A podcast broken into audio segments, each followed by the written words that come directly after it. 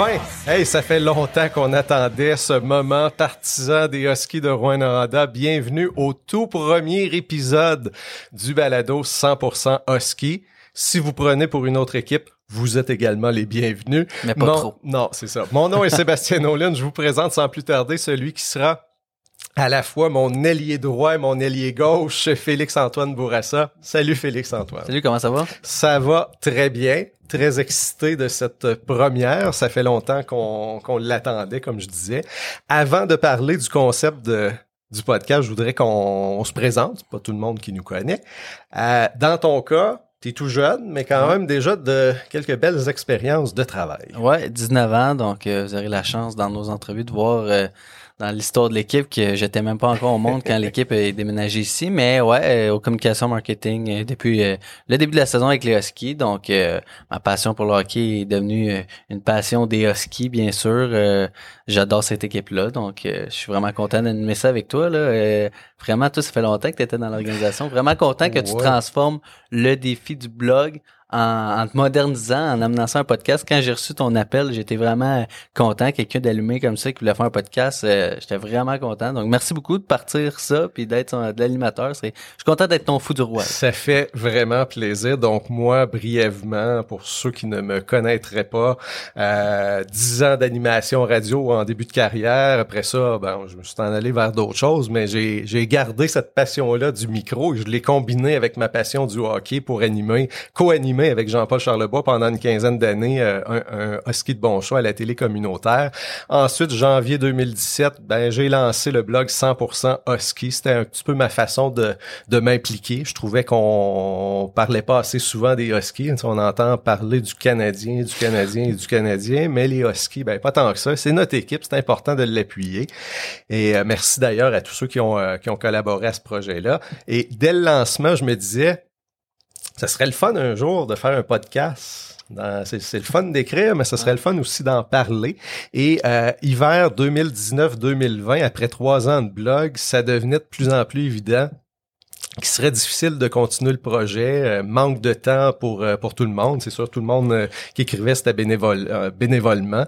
Donc, j'étais rendu pas mal seul et je voulais pas que ce soit juste moi qui écrive. Et donc, j'ai laissé ça de côté ou j'avais en tête de laisser ça de côté. Après ça, il y a une commotion cérébrale qui est arrivée, qui m'a mis KO pendant près d'un an. Donc là, le projet a vraiment définitivement pris, pris le bord. Et pendant que j'étais en arrêt de travail, je me disais, bon, là, écrire, euh, je vais avoir assez d'écrire euh, pendant que je travaille. Donc peut-être que le blog, je vais laisser ça de côté, mais pourquoi pas parler, justement. Donc Mm. là, le projet vraiment est arrivé euh, de plus en plus fort, a pris de plus en plus de place dans, dans ma tête.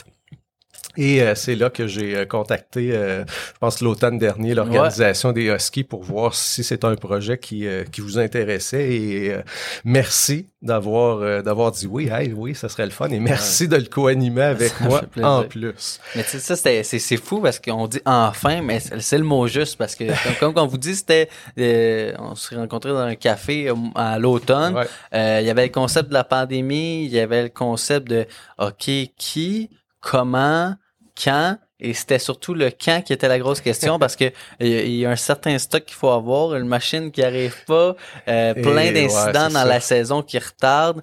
Euh, après ça, quand on est prêt, les séries, les bulles, les bulles qui ont vraiment pas Mhm. aidé, puis on croyait vraiment que la meilleure façon, c'était ensemble, en, dans notre mini studio à l'Arena. Donc vraiment, moi je suis content. euh, Ben, c'est ça, mieux vaut tard que jamais. exactement, Donc- ça va faire un beau podcast d'été. C'est ça. Fait qu'on s'est dit, euh, bon, euh, comme, comme, comme tu dis, pour plein de raisons, euh, on n'a pas pu commencer aussi vite que prévu. Mais là, on s'est dit, bon, la saison est finie, mais c'est pas grave. On pourrait, Ah ouais. on pourrait commencer. Là, on a le temps. euh, les, tout, tout, tout le monde est disponible. Donc, c'est ce qu'on fait. Parle-nous un petit peu du, du concept. Ça va ressembler à quoi?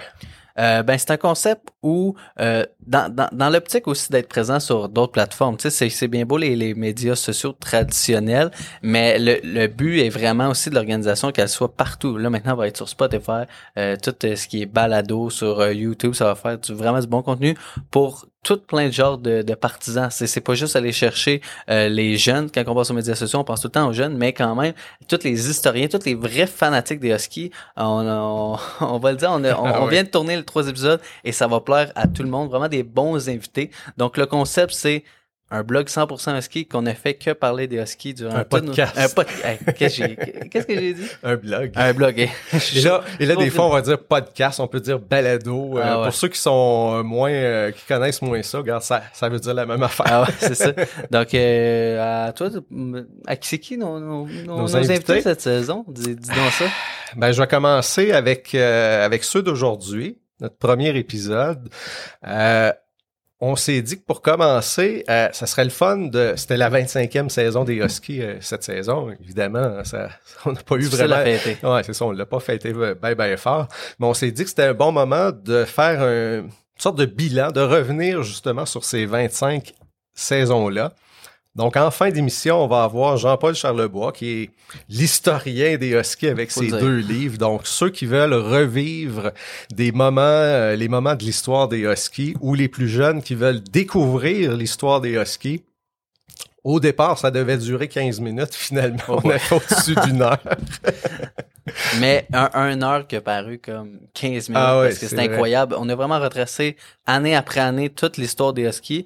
Euh, comme je disais, de, de la création, même avant la création, euh, à- quand c'était à Saint-Hyacinthe, jusqu'à tout maintenant. Donc c'est vraiment un, un- vraiment enrichissant puis Mm. euh, incroyable comme expérience durant ce 1 heure-là. Euh, Vous allez en apprendre même si vous êtes des partisans depuis Ça, c'est certain. Et je me disais, on se disait, le président Jacques Blais, c'est rare qu'on l'entend parler. Pourtant, c'est tellement quelqu'un d'important pour, euh, avec tout ce qu'il a fait, qui permet de, lui et, ses, et les autres actionnaires de l'équipe, donc qui permettent qu'on puisse profiter d'une équipe d'hockey junior majeur euh, dans notre ville. Euh, c'est sûr que Jacques Blais, généralement, c'est ces hommes de hockey qui parlent, mais là, on a la chance de lui parler. Sérieusement, c'était incroyable parce que, comme tu dis, c'est vraiment rare qu'un qu'un président va parler une demi-heure euh, en entrevue. Euh, souvent, quand il va parler, c'est aux médias. Les médias vont prendre euh, 30 secondes Mm. euh, n'importe quand de leur entrevue de 30 minutes. Mais là, c'est euh, 30 minutes qu'il parle en long et en large de son implication avec les Huskies, aussi de l'implication de tous les actionnaires. Et c'était vraiment un, un 30 minutes incroyable parce que moi, quand je suis arrivé comme employé des Huskies, tout le monde me parlait que les Huskies, c'était une grande famille et euh, la personne vraiment qui a créé ça, je peux le dire, c'est Jacques Blais. Mhm. Euh, on, me l'a, tout le monde, même avant, avant que j'arrive ici, on me disait c'est le meilleur propriétaire de la ligue, euh, prend soin de ses employés. Je l'ai, j'ai eu la chance de l'avoir comme grand patron cette saison et je peux confirmer tout. Donc d'avoir vraiment un 30 minutes avec lui, c'est vraiment incroyable. Vraiment des, des bonnes anecdotes. hein, on. Et, et on, on sent la fierté aussi de, de l'implication de Ouais. toutes les euh, de- de- des entreprises, de la communauté d'affaires de Rouen-Noranda. Et comme tu le dis, quelques anecdotes intéressantes qu'on va euh, entendre aussi dans cette entrevue. Et euh, l'autre invité, notre premier invité, pour moi, personnellement, dans l'histoire des, des, des 25 ans des Huskies, il y a le avant André Tourigny et le après André Tourigny. Donc, ça prenait André Tourigny et on l'a eu en direct de New York. Exactement. Donc euh, c'est drôle avant avant même qu'on c'était assez dur le, le plugger là. Euh, mais lui s'en va entraîner, euh, ben, coacher, on peut dire ça. euh, L'équipe euh, aux mondiaux, Euh, vraiment une année folle pour André Tourny. Donc on a pris le, le peu qu'on avait et avant je lui textais l'heure finalement. Ah, ça ça marchera pas. Je suis dans l'avion. Donc là, euh, t'es dans l'avion. Ouais, il faudrait que tu me donnes une réponse. Fait que là, j'appelle Sébastien, il répond pas. Là, je suis stressé. Il faudrait vraiment que tu me donnes une réponse parce que je vais arriver à mon hôtel à New York. Je suis vraiment pas sûr quelle heure. OK, 7h30. Il me répond. On l'a eu euh, vraiment en 30 minutes, euh, malgré son horaire euh, euh, Et ça, c'était notre tout, Tout premier, premier. enregistrement. Moi, j'ai jamais fait ça à vie, toi non plus, les Non, podcasts. Je le me suis équipé, mais je, je m'étais pratiqué, mais là, le faire pour vrai, tout en se demandant est-ce que est-ce qu'André va vraiment avoir le temps de nous parler et est-ce que ça va bien fonctionner? Et finalement, ça a été euh, encore là, on voulait, on lui avait dit ah, une quinzaine de minutes. Il avait le temps finalement dans sa seul dans sa chambre d'hôtel, donc on a fait tout près d'une demi-heure et comme toujours, André Tourigny a été extrêmement généreux, euh, généreux de son temps et vous allez l'entendre aussi, c'est tellement quelqu'un de, de généreux dans la vie de façon générale. Tu sais, c'est pas le crédit, il prend pas beaucoup. Il, donne toujours aux autres. Donc, vous allez entendre ça aussi. euh, très intéressante entrevue avec euh, André Tourigny. Comme je le disais, le podcast, c'est nouveau pour nous autres. ça se peut que ce soit pas toujours parfait et c'est certain que nos invités sont par euh, par Zoom donc ça est arrivé à une coupe d'occasion que ça, ça, a coupé mais on va faire du montage on va se débrouiller pour vous offrir le, la, meilleure émission possible en, en, fin de compte comme tu le disais, ça va être disponible un peu partout. Apple Podcasts, Balado Québec, Google Podcasts, iHeartRadio, Spotify, sur Médiaté, sur YouTube, le côté vidéo également. Donc, allez sur votre plateforme de diffusion préférée et bien sûr, la chose à faire, c'est de s'abonner. Exactement. Parce que ceux qui connaissent pas trop les podcasts, si vous vous abonnez, à notre podcast, ben là, vous allez avoir une notification lorsqu'il va y avoir de nouveaux épisodes. Donc, c'est plus facile de ne rien manquer. Vous pouvez également aimer la page Facebook 100% Husky. Donc, là aussi, on va vous donner tous les liens euh, où vous pourrez écouter notre podcast. On parlait des invités. On a une petite idée des invités. Dans le fond, on veut faire trois émissions avant l'été. Oui, exactement. Donc, c'est un, un projet qu'on met en branle euh, en fin de saison pour offrir aux partisans parce qu'on s'entend que euh, la période d'été sur euh, les médias sociaux, sur notre offre aux partisans, c'est c'est pas la, plus grosse saison, mais il faut les tenir allumés, nos, nos chers partisans. Donc, c'est notre notre façon de de pitcher tout ce qu'on a à dire sur les D'autant plus que les partisans, nous, on n'a pas été très gâtés cet hiver en ne pouvant pas venir à l'aréna I Am Gold. Donc, on est pour beaucoup un peu plus déconnecté sur l'équipe. Donc j'espère que ça va permettre un petit peu de, de reconnecter l'équipe en vue de la prochaine saison.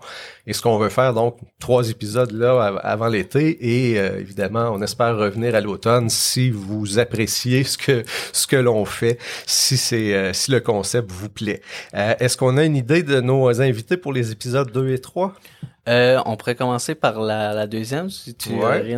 en troisième. Deuxième épisode, une très bonne émission. Ça va être avec deux marqueurs naturels en premier lieu, Pierre Dagenet et Alex Bocage qui va revenir euh, sur son passage avec les Huskies. On s'est dit, oui, Alex Bocage euh, joue encore présentement dans la Ligue d'hockey jean majeur du Québec avec les Tigres, mais n'a vraiment jamais eu la chance de, de parler de son passage euh, parler de ce qu'il a marqué, a gagné euh, deux championnats ici, donc il est quand même un, grand joueur. Euh, je pense qu'on neuvième rang des pointeurs, deuxième buteur de l'histoire derrière Brent Aubin, quelque chose comme ça. Donc quand même euh, tout un joueur. Et Pierre Dagenet, vous le connaissez, nous dira certainement des, de bonnes anecdotes. Une saison d'au 60 buts, c'est incroyable. je me souviens bien. Donc évidemment, c'est pas encore enregistré, mais on a la confirmation. C'est ça, on a la confirmation. Épisode 3, on peut dire qui on espère avoir. On peut le dire. On va s'arranger pour ça, c'est certain. C'est qui? RHP, Raphaël Harvey Pinard. Oh. Donc, euh, qui va quand même nous parler de, de ces années. Vraiment, euh, tout un joueur qui a été apprécié, euh, apprécié, désolé, dans, dans, dans, son passage. Encore là, on peut le, le, voir avec le Rocket qui vraiment se fait un nom. On, le connaît très bien, nous, à Rwanda, mais se fait un nom à travers la Ligue américaine, possiblement un jour dans la Ligue nationale, mm. si, si on, on, se le fie aux commentaires de Brandon Gallagher. Donc, ça, ça va être quelqu'un de fun le seul Québécois repêché par le Canadien qui a un contrat avec le Canadien il faut le faire. Quand même. Et l'autre, l'autre invité que l'on vise, euh, Xavier Bouchard. Ah oui, avec son père Gilles. Donc, euh, on va passer un oh. couple de téléphone pour les avoir, mais quand même, euh, Gilles Bouchard, qui est un, grand pion dans l'histoire de, de l'équipe, a amené une coupe ici. Donc, c'est vraiment un, grand homme dans l'histoire avec son fils Xavier. Quelle, quelle belle histoire qui a finalement terminé son année de 20 ans avec les skis, a même décidé à la période des transactions. Est-ce qu'on est-ce qu'on l'échange vers une équipe possiblement championne? Non, Monsieur Husky voulait rester mhm. avec euh, les Huskies à sa dernière année comme capitaine. A toujours senti qu'il finirait sa carrière avec les Huskies. Donc avec son père, ça Donc on veut essayer de les regrouper les deux parce que dans le fond, ce qu'on veut faire, c'est aller un peu plus loin de que bon, est-ce que ça a été une bonne saison? Est-ce que ça va bien? donc, la, cette relation euh, père-fils, ça pourrait être euh, un angle très intéressant. Donc, euh, on, on, se croise les doigts pour que ça fonctionne bien. Et je peux tout de suite dire que si on est là à l'automne, mon objectif, c'est de faire participer aussi un peu les, les auditeurs, donc les partisans. on va à l'occasion avoir vous demander, on vous dire, bon, prochain épisode, on a tel joueur. Avez-vous des suggestions? Avez-vous des questions? Donc, euh, c'est ce qu'on veut euh, faire euh, à partir de, de l'automne prochain, vous faire participer un peu. Par là, de vous faire participer à chaque début d'émission, il y a le segment Connais-tu tes Huskies?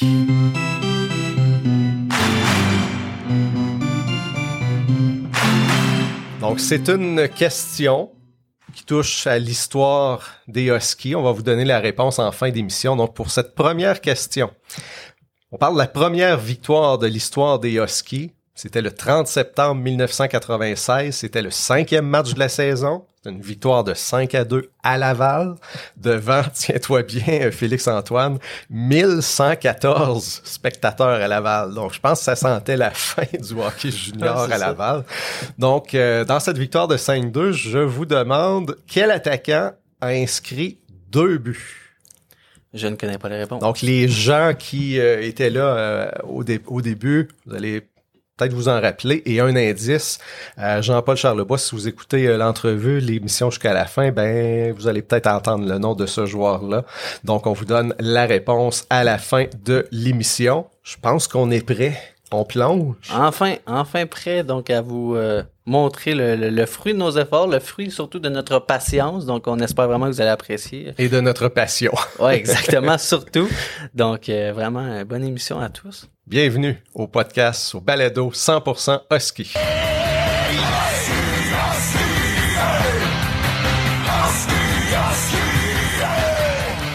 Il a signé en mars dernier un contrat d'un an comme entraîneur à temps plein du programme masculin de Hockey Canada. Il est également entraîneur-chef et vice-président des opérations hockey chez les 67 d'Ottawa dans la Ligue junior de l'Ontario. Et bien sûr, c'est l'un des visages les plus marquants des 25 ans d'histoire des Huskies. André Tourigny nous fait le, le bonheur d'être avec nous pour notre premier épisode de ce podcast. Salut André, ça va bien? Ben oui, ça va bien, toi, Sébastien. Merci de me recevoir avec euh, Félix, Félix Antoine. Merci beaucoup, vous êtes bien gentil. En direct de, de New York, hein, si je ne me trompe pas. Exactement ça, direct de, du Marriott à Newark. Après, on se prépare demain matin. On a un meeting ce soir euh, avec l'équipe euh, canadienne. Puis demain matin, c'est le, le, vol vers la Lettonie, là, vers Riga. Donc, euh, en direct de l'arena I Am Gold de Rouen Noranda, on va y aller avec une première question. Tout d'abord, euh, bravo vraiment pour cette nomination avec Hockey Canada, une, une première à temps plein. On a, on a fait nos petites recherches depuis 2005 là, avec euh, Marc Abscheid. On, croit que c'est bien ça, mais dans ta carrière, toi, ce, cette nomination-là, qu'est-ce que qu'est-ce que ça signifie? C'est une bonne question. Regarde, c'est j'ai eu la chance d'avoir des étapes marquant. Je pense que ça, c'en est un autre. Euh, euh, c'était, euh, j'ai commencé jeune à coacher, à toutes les fois que tu montes une étape, je pense que c'est, quelque chose qui, est marquant. Je pense que mon, ça a été mon arrivée junior majeur, j'avais 24 ans comme adjoint. ensuite de ça, arrivé avec les Huskies, j'avais 28 ans, directeur gérant, toutes ces choses-là. C'est des choses, c'était des étapes absolument incroyables dans ma vie. Mon step dans la Ligue nationale. Ensuite de ça, m'en aller dans la Ligue de l'Ontario, c'était, une autre euh, barrière à briser. Là, euh, faire équipe Canada quand là, euh, en 2008, c'était quelque chose, ceux qui me connaissent, là, à ce moment-là, mon, mon anglais n'est pas bon aujourd'hui, mais tapé dans ce temps-là. c'était des étapes majeures. Mais là, c'est sûr qu'aller aux Olympiques, écoute, c'est. Peut-être que j'y ai rêvé, mais jamais j'y ai cru, là, honnêtement. Là, mm-hmm. Jamais dans ma tête, j'ai cru qu'un jour j'irai aux Olympiques. C'est vraiment, vraiment quelque chose d'exceptionnel. Moi, je veux qu'on fasse un retour euh, au 16 novembre 2002, vu qu'on parle des 25 ans des Huskies dans notre euh, dans notre émission. Euh, première chance de diriger une, une, équipe de hockey junior major du Québec, donc c'était le jour de la, de la nomination. Qu'est-ce que qu'est-ce que c'est Qu'est-ce que ça te rappelle cette, euh, cette journée-là? Euh, si tu remontes, euh, fait quand même pratiquement 20 ans. Non, je me, je me souviens du coup de téléphone le 14 novembre de, de, Sylvain Dany là, qui voulait me rencontrer le lendemain. Puis justement, le, 16 novembre au matin, ça a été officiel. Il, m'a officiellement offert la job. Puis, cette journée-là, on, on, jouait à Gatineau. On a joué à Gatineau. Le lendemain, on jouait à Drummondville. Suite de ça, j'ai monté à Rouen. On était sur la route les deux premières. Euh, écoute, c'était. Euh, ce, que, cette journée-là représente, c'est. Euh, dans le fond, c'était. pour moi, c'était un gros accomplissement dans le sens d'avoir la chance d'être entraîneur-chef dans le junior majeur à ce moment-là. C'était, c'était un rêve. Puis là, ça se concrétisait. Euh, il, y avait, il y avait des défis devant nous. Il y avait, des choses qui étaient arrivées à Rouen. J'étais le, cinquième entraîneur, euh, le sixième entraîneur en sept ans. Euh, la, la, réputation de, l'organisation, c'est justement de ne pas être patient avec les entraîneurs. Donc, c'est, pour moi, c'était, c'était l'ampleur du défi était, était majeure. c'était une équipe qui était en reconstruction. C'était une équipe qui avait des bons jeunes. Donc, c'était pour moi, été la découverte de, bien des choses. Premièrement, la découverte des propriétaires à Rouen. Euh, mm-hmm. Des fois, c'est drôle parce que je suis un gars euh, qui, connaît beaucoup de monde dans la Ligue d'hockey majeur du Québec. je connaissais toutes les, à peu près tout le monde, sauf l'organisation des Huskies. Je connaissais une personne, c'était Danny Corneau. Ah, les autres, je ne connaissais pas Sylvain Danny. J'avais jamais. Je savais même pas ce qu'il y avait de l'air.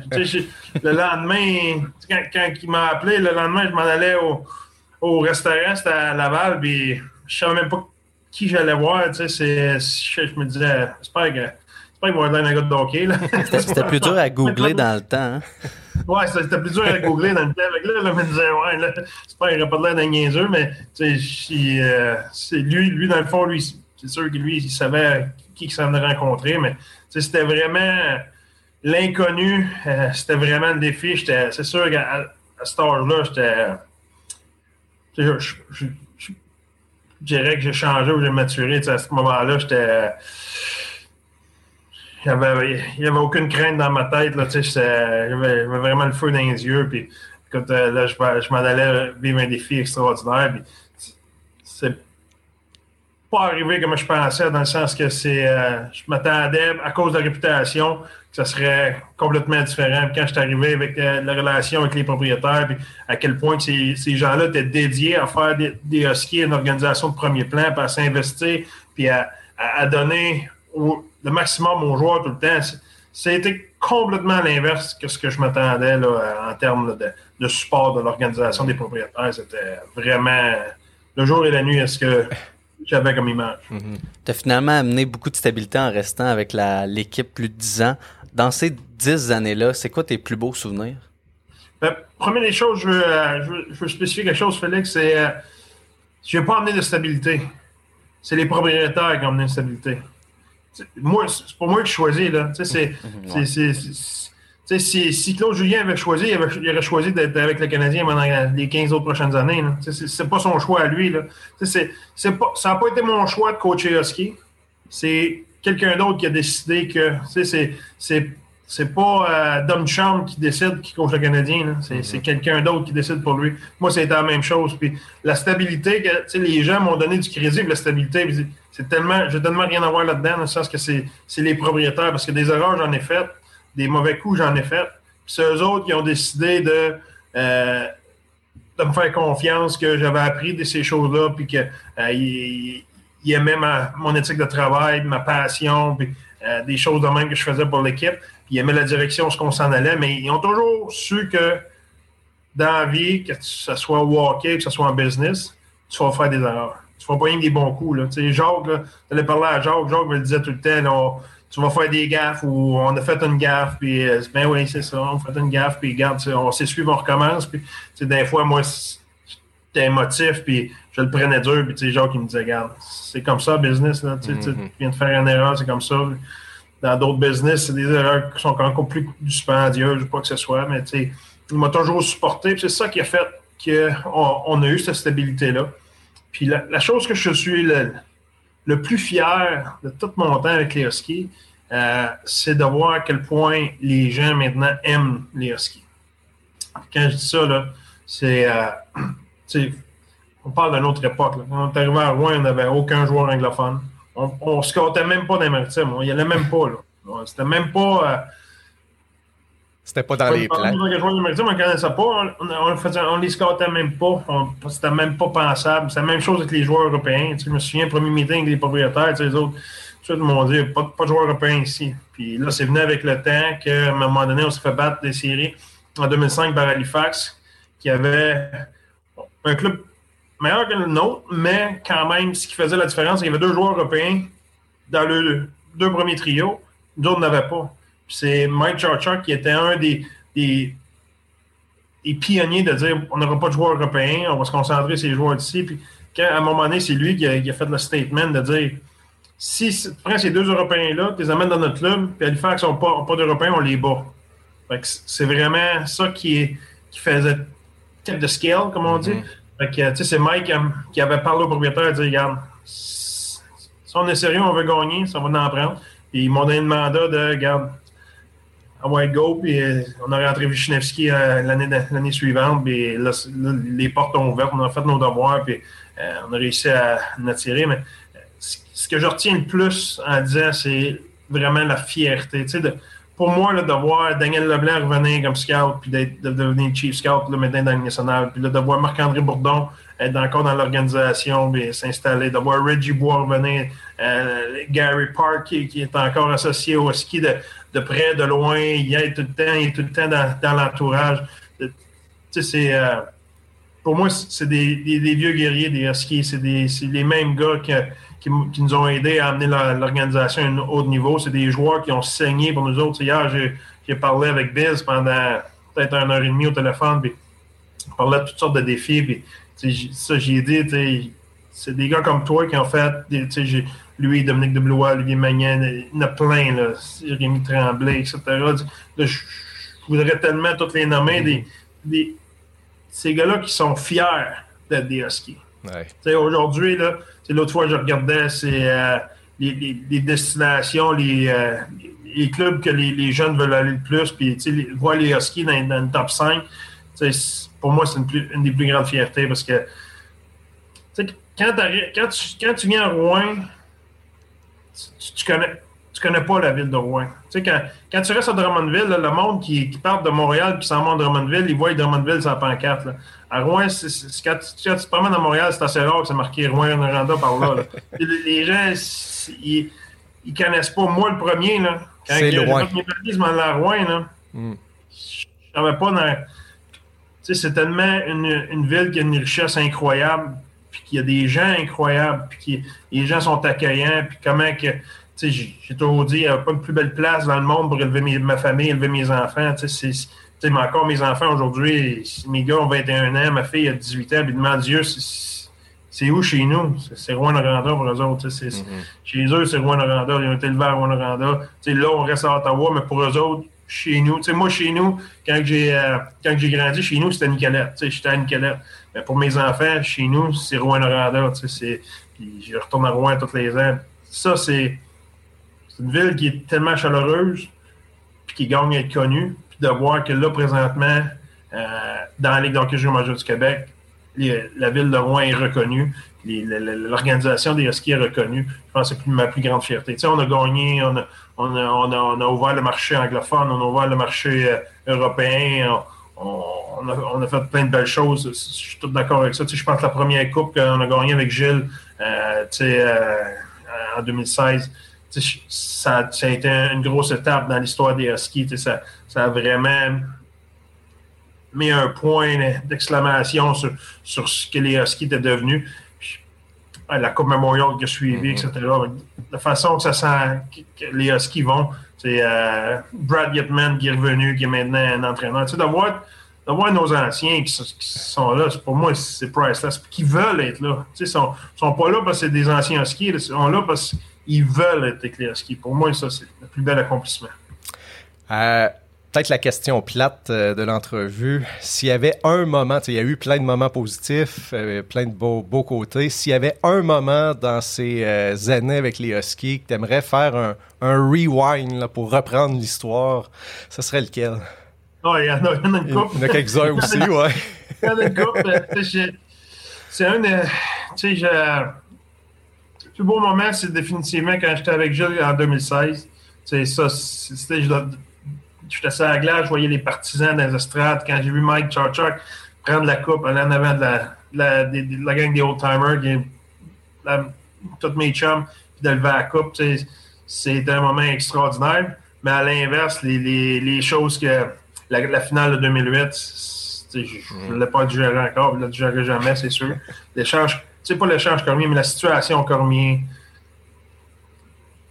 que c'est plate. on avait vraiment un bon club. Puis, euh, la façon que les choses sont arrivées, je suis encore amer de ça, de la façon que ça a été géré. Euh,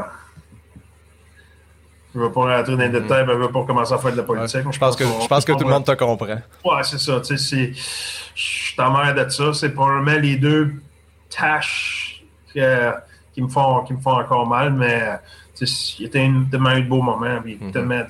Autant avec ma famille qu'avec la famille des Huskies, qu'avec nos joueurs, nos anciens joueurs. Je les vois partout dans les arénas, là, petit de voir à quel point ils sont fiers d'être des Huskies. Ça, il n'y a pas de prix. La, nomination de ton successeur là, suite à ton départ, euh, c'est ta décision, ton influence d'avoir amené euh, Gilles Bouchard à Rouen-Noranda? Oui, ben, quand je, quand je suis parti comme directeur général, j'étais encore propriétaire. J'étais, on disait, VP hockey, des, opérations hockey.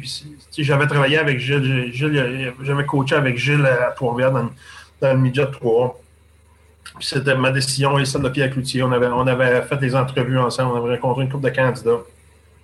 On avait Mario Pouliot qui était, qui était adjoint avec nous autres à cette époque-là, qui était, qui était un candidat. On avait, on avait rencontré plusieurs bons candidats, mais Gilles, c'était, c'était un ami. Mais tu sais, les Huskies, c'est plus que.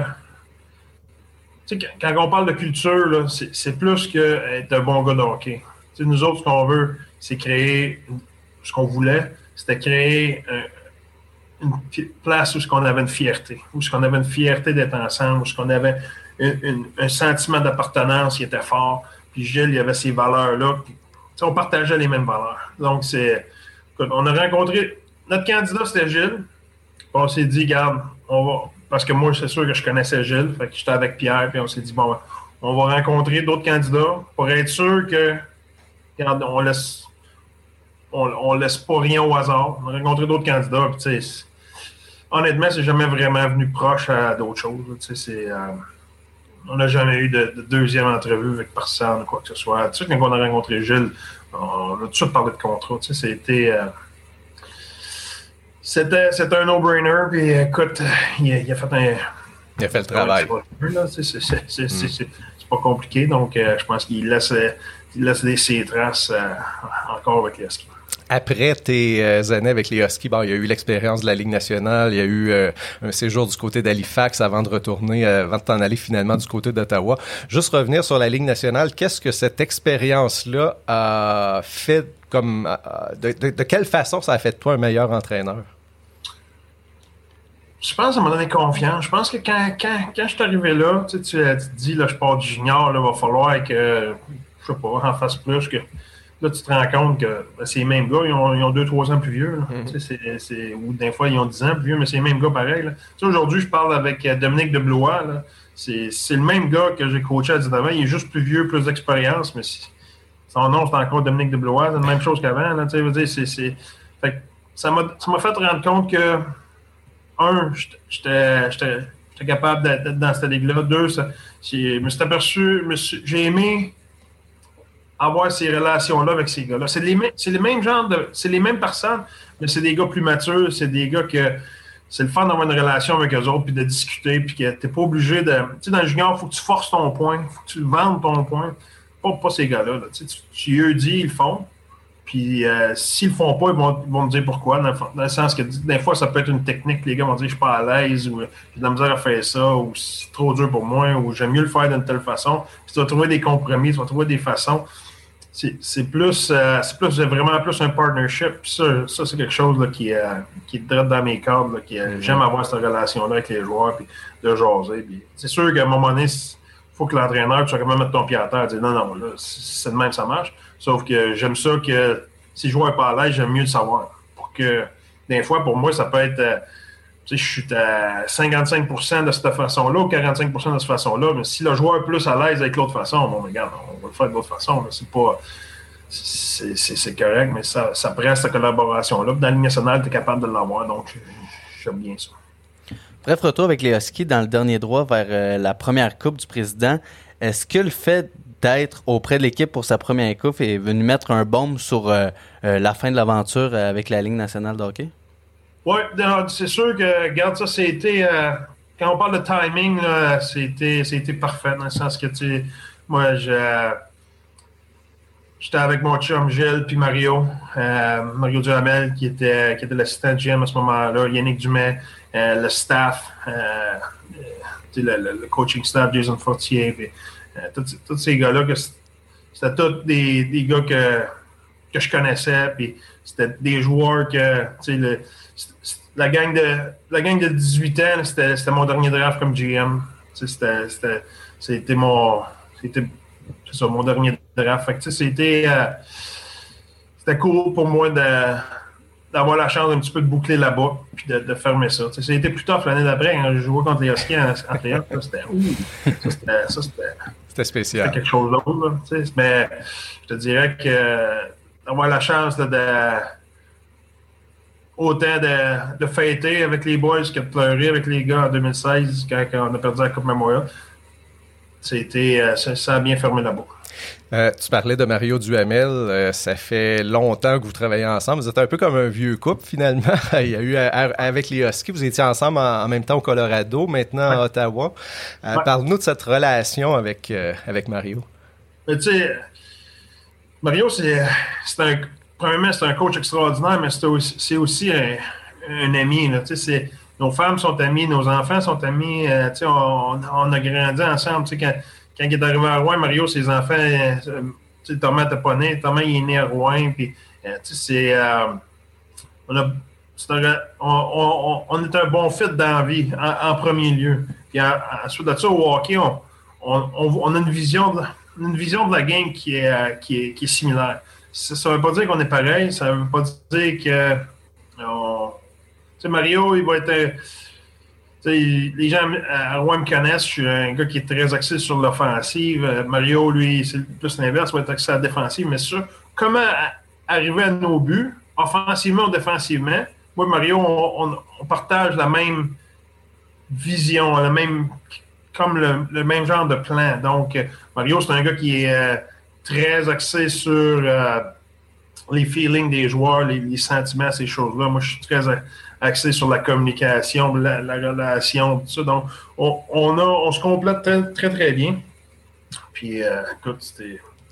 Souvent, à l'instant, on n'a pas besoin de se parler. Puis, tu sais, je suis. Euh, je suis sûr que je suis un gars différent à 46 que l'été à 28, là, mais tu sais, j'étais un gars très émotif. J'étais un gars qui, était capable d'être d'être malin. Tu sais, Mario, il est, Mario aussi, il a un tempérament, mais tu sais, c'est pas la même chose qui vont le fâcher. Mario, aujourd'hui, il est capable de venir me voir, mettre juste la, main dans le dos et dire Hey, ça va bien gros, là, juste respect. Là, là, je comprends que, c'est là, que je me calme. Puis, il, il, me complète bien, il lit bien, il me lit bien. Puis, euh, Mario, c'est le, je c'est le secret le mieux gardé. Là. Mario, il était dans quatre staffs qui ont gagné le coach de l'année.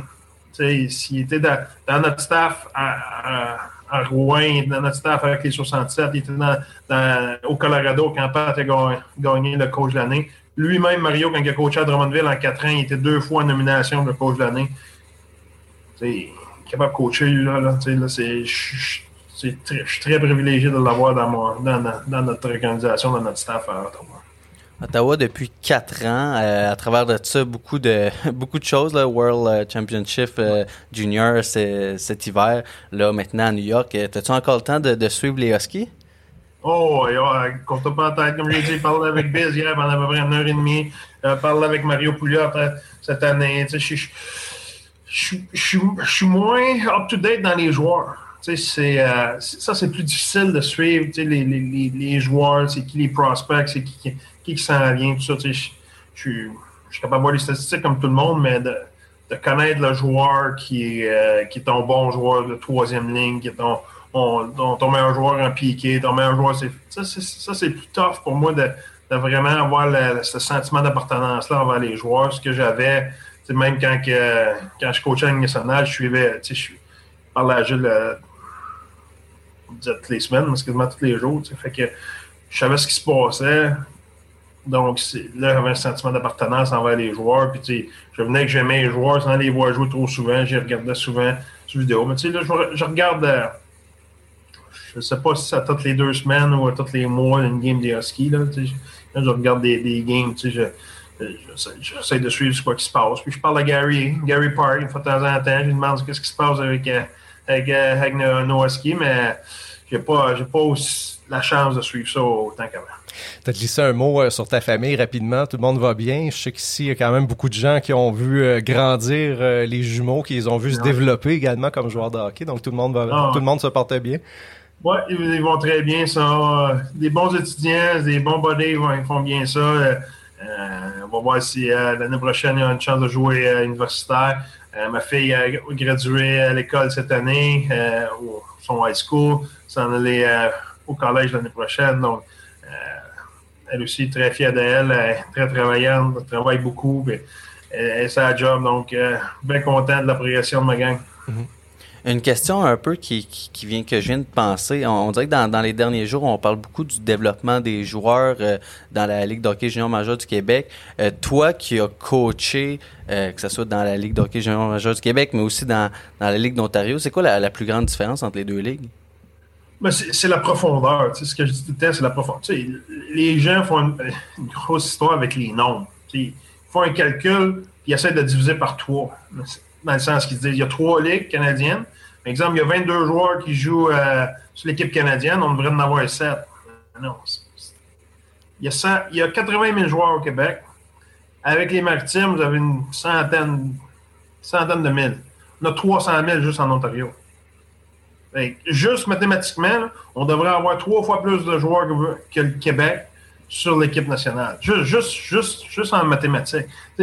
Puis là, après ça, tu vas dans l'Ouest, etc., etc. C'est le nombre de joueurs. C'est une ligue qui est, qui est, qui est menée différemment parce que le fait que tu as plus de joueurs, plus de profondeur, ça fait moins d'échanges moins de chance parce que tu n'as pas besoin d'un gars de troisième ligne nécessairement. Ça se peut que tu en aies de besoin. Ça ne veut pas dire que dans, dans, le junior, souvent, dans, dans, dans Q, souvent quand tu quand ton équipe est en maturité, il te manque de profondeur. Tu vas vouloir aller chercher peut-être un gars peut-être un gars sur ta première ligne, peut-être un gars sur ta deux ou un gars sur ta trois. Même chose, un ou deux défenseurs. Mais en Ontario, tu vas juste aller chercher ton gars de première ligne.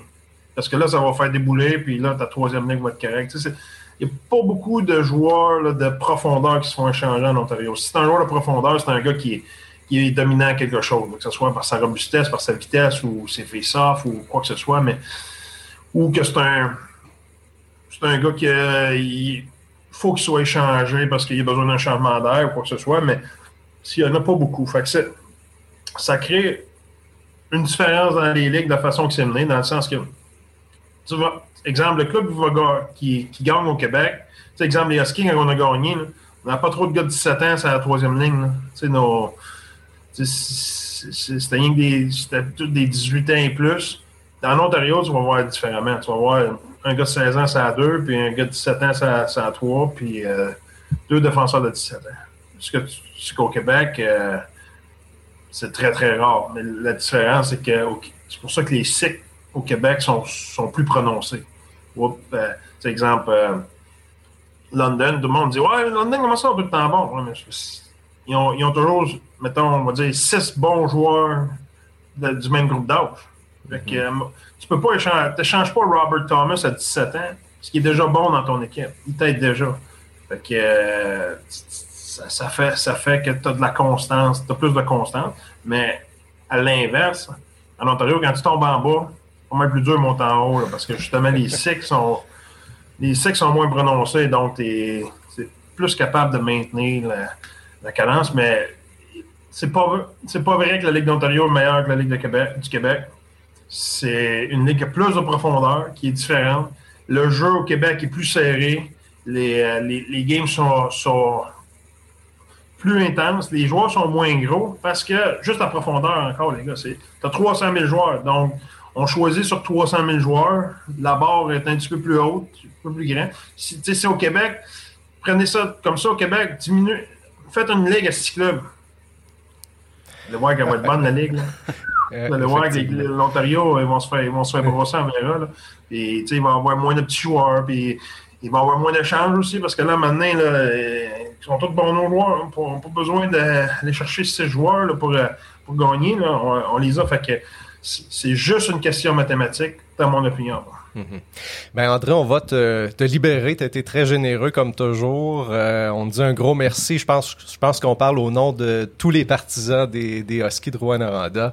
Euh, je pense que tu es l'un des hommes de hockey les plus intéressants à voir en entrevue au Canada et on est vraiment privilégié de t'avoir eu pour notre premier épisode euh, du podcast 100% Husky. Un gros, gros merci et bonne chance pour euh, tout ce qui s'en vient dans les prochains mois. Merci Sébastien, merci à Félix. Toujours un plaisir de parler des Huskies. Merci beaucoup André, à bientôt. Merci boys. Bye bye. And now the Huskies are the best in the CHL. The Huskies are Memorial Cup champions. On a encore des frissons quand on entend ça, la description d'un bout à l'autre euh, du Canada, de la conquête de la Coupe Memorial par les Huskies. C'est un plaisir de recevoir l'une des euh, principales personnes à avoir rendu ces moments mémorables possibles, le président, propriétaire des Huskies, Jacques Blais. Bonsoir Jacques, ça va bien? Oui, bonsoir. Deux ans plus tard, ça fait quoi de revivre ces moments-là quand on repense à cette, à cette soirée, à cette conquête de la Coupe Memorial? C'est que ce qu'on pense, c'est qu'on veut y retourner. On va tout faire pour retourner là. Une fois que tu as goûté un gros steak, tu veux retourner. on, va, on va essayer de s'arranger pour retourner là. une fois qu'on a goûté à ça, là, je sais pas combien de temps ça va prendre, mais on va mettre les efforts qu'il faut pour se rendre là. Cette année, ça a été une saison spéciale. On s'entend dans la Ligue de l'Ouest, il y a eu une saison, même pas de série. Dans la Ligue d'Ontario, euh, rien du tout. Euh, mais cette année, la Ligue Jean Major du Québec a réussi à rendre possible euh, la présentation de matchs. Présentement, c'est les séries. Est-ce que c'est une fierté pour les dirigeants de la Ligue Jean Major du Québec, dont toi, d'avoir rendu le tout possible? Ben oui, grâce à notre gouvernement puis à Gilles Courteau, ils ont fait une méchante bonne job. On a gardé quasiment toutes nos, on a gardé nos coachs, nos, euh, nos joueurs, ils ont pu pratiquer. Dans l'est, dans l'est c'est un peu différent. Dans l'ouest, c'était euh, catastrophique. On était bien, bien chanceux d'avoir une organisation comme la Ligue junior majeure du Québec. Bien chanceux d'être là. Je veux dire, bien fier de ça. Les gars ont fait une maudite bonne job. Et au moment où on se parle, les Huskies sont encore les champions en titre du hockey junior canadien. Une saison complète sans spectateurs. Il n'y a pas eu de série euh, l'an passé. Alors deux ans, deux années de suite, quand même euh, difficile en, ce qui a trait aux revenus. Ça signifie quoi pour une équipe comme les Huskies? De quelle façon on peut passer à travers une, une période comme celle euh, qu'on vient de vivre? Ben, ça prend des. faut être bien entouré. Tu sais il, euh, un exemple, euh, nos coachs qui étaient là, tu sais, Mario a fait une bonne job, il était rendu fatigué après les fêtes. Là. Après ça, euh, Brad, puis tous nos, nos, coachs qui étaient là, ils ont travaillé fort. Gilles, notre gars, des, Gilles Bérubé, notre en administration, a fait une maudite bonne job. Je veux dire quelque chose, c'est pas c'est pas évident, tu sais. Mm-hmm. Après ça, Félix est arrivé avec nous autres, tu sais, il y a du nouveau monde, quoi que ce soit, c'était c'était, moi, je trouve, ça, c'était une des pires. Les derniers trois mois, là, euh, j'ai trouvé ça bien, bien tough, J'ai trouvé ça bien dur à arriver. Mais par contre, c'est que les nouveaux, les gens qui ont un gars comme Régis Bois qui s'en vient avec nous autres, euh, c'est la première fois dans la Ligue au Canada où qu'il y avait trois joueurs qui étaient de la même équipe qui coachaient l'équipe. Ah ouais? Je suis certain que ça n'a ça, ça jamais existé. On avait Marc Bisaillon, pas Bisaillon, Marc euh, André Bourdon, mm-hmm. puis on avait Régis euh, Bois, puis euh, avec Brad, tu sais. Mon Dieu, je vais dire, c'est impressionnant. Il y a eu des bons fonds. Tu sais. Nos anciens coachs ont fait une bonne job. André Tourigny, puis des Gilles Bouchard, puis Mario. On s'est rendu jusqu'à là. On a deux coupes du président, une coupe mémoriale, et ainsi de suite. L'avenir sent bien bon. En tout cas, moi, je suis bien excité pour les années qui s'en viennent. Tu sais on, est plus jeune encore, les coachs sont jeunes. Le gars qui a mhm. plus d'expérience, c'est Marc-André. Mais on est bien entouré. C'est bien le fun. Moi, je suis bien excité des années qui s'en viennent. Je vais vous dire, je suis bien excité des années qui s'en viennent. Mais il ne faut pas se décourager avec la, la COVID on, mangeait une méchante volée, on mhm. s'est fait bosser sur les bords, personne ne les arrêta, des ci, des ça. Je connais pas la moitié des joueurs, tu sais, parce que je les ai pas vus, je l'ai pas voir les coachs. D'habitude, je suis tout le temps dans la chambre des coachs ou quoi que ce soit, là. Puis, euh, mais là, on va dire, euh, mais là, euh, je sens que l'avenir va être bien belle. Ouais, bien excité de ça. Je parle en, termes de partisans, c'est vrai que c'était plus difficile aussi d'être euh, d'être vraiment de, de, suivre de près l'équipe vu qu'on vient pas à l'aréna. C'était plus difficile d'être vraiment euh, le lien était plus euh, plus difficile entre l'équipe et les partisans. Donc on espère que ça ça va changer pour l'automne prochain. Ah mais je pense que les gens quand ils vont commencer à sortir, moi quand été voir je sais pas quand cet hiver, j'ai été voir deux games des Huskies, juste entendre les gars patiner. Mm. J'ai mon Dieu, c'est donc ben fun. Puis moi, je suis pas un gars de hockey. Moi, j'ai commencé à patiner à 45 ans. Puis quand j'ai acheté le club, j'ai commencé à patiner dans ce temps-là. Je que ça ne fait pas des, euh, des joueurs de hockey bien ben forts. Hein. Mais euh, juste entendre les gars patiner, voir qu'est-ce qui se passait, puis ils se rentraient dans la bande, puis mon Dieu, mon Dieu. Puis quand le monde, ils vont bien aimer ça. Quand ils vont revenir, ça va être. Euh, j'espère qu'on va être capable de remplir l'aréna. Puis le COVID va être battu. On a hâte Puis que tout le monde va être vacciné, puis ainsi de suite. On a hâte d'entendre ces bruits-là, nous autres aussi, merci. ça, c'est sûr. Tu as commencé sur le tard à jouer au hockey, mais moi, j'ai des bonnes sources qui me disent que tu es tout un défenseur quand même. Là. Ah oui, ben vois-tu, à cause de mon âge, là, il me laisse accrocher. Puis des fois, il y a du monde qui travaille avec moi. Tu sais quand j'ai euh, euh, quand, ils me quand ils sont trop vite, je les enferme, je les accroche. J'ai le droit de faire ça. Là. Quand, quand tu as 30 ans de différence avec les joueurs, là, tu peux te permettre bien des choses. Puis ils disent pas un mot, ils se relèvent puis ils continuent sur leur affaire. C'est drôle. Ça. Tantôt, tu parlais que tu étais vraiment bien entouré sur le plan hockey administration et aussi euh, très bien entouré sur, le plan affaires avec un, un groupe d'actionnaires euh, très stable à travers les années. À quel point cet aspect-là est important pour le succès de l'organisation? Ben moi, euh, je vais dire, je pense que des gars de 30 ans, 35 ans, là, je dois en avoir 25-30 qui travaillent en cours avec moi. Tu sais. Puis, euh, euh, moi, ce que je déteste, c'est les changements. une fois qu'on s'est adapté avec une personne, on s'ajuste. Je déteste les changements. Je déteste changer des choses.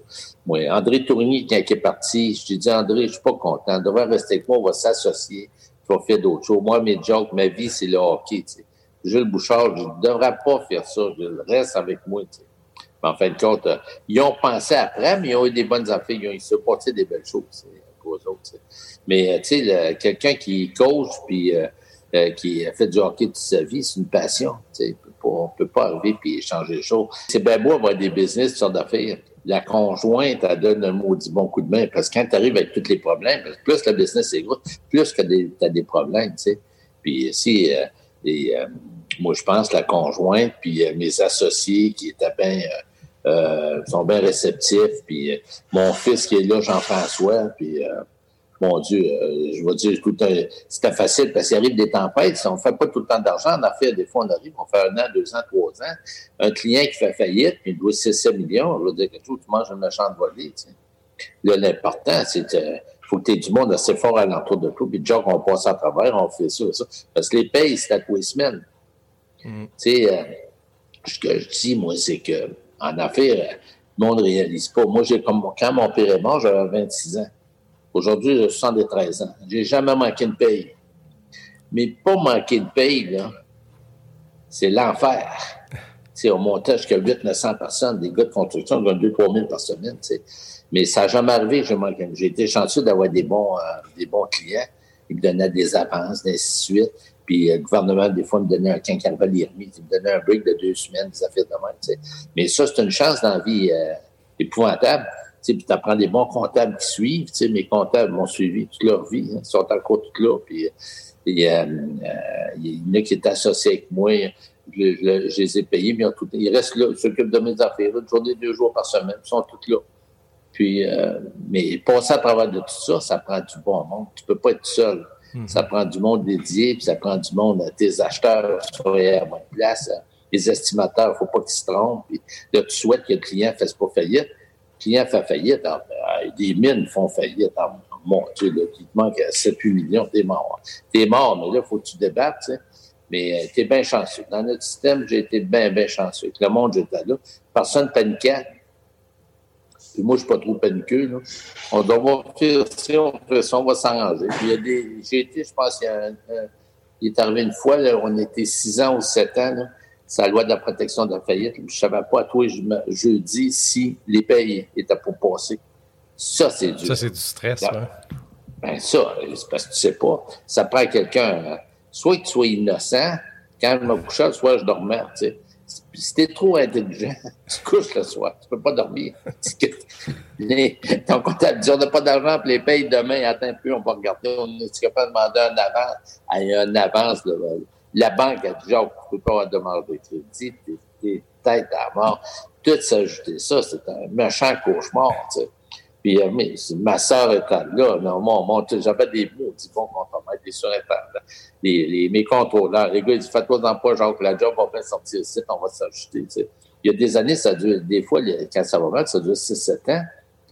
Après ça, si tout le monde est là, après ça, quand tu recommences, tu viens d'appeler. Quand tu lâches, t'es fait.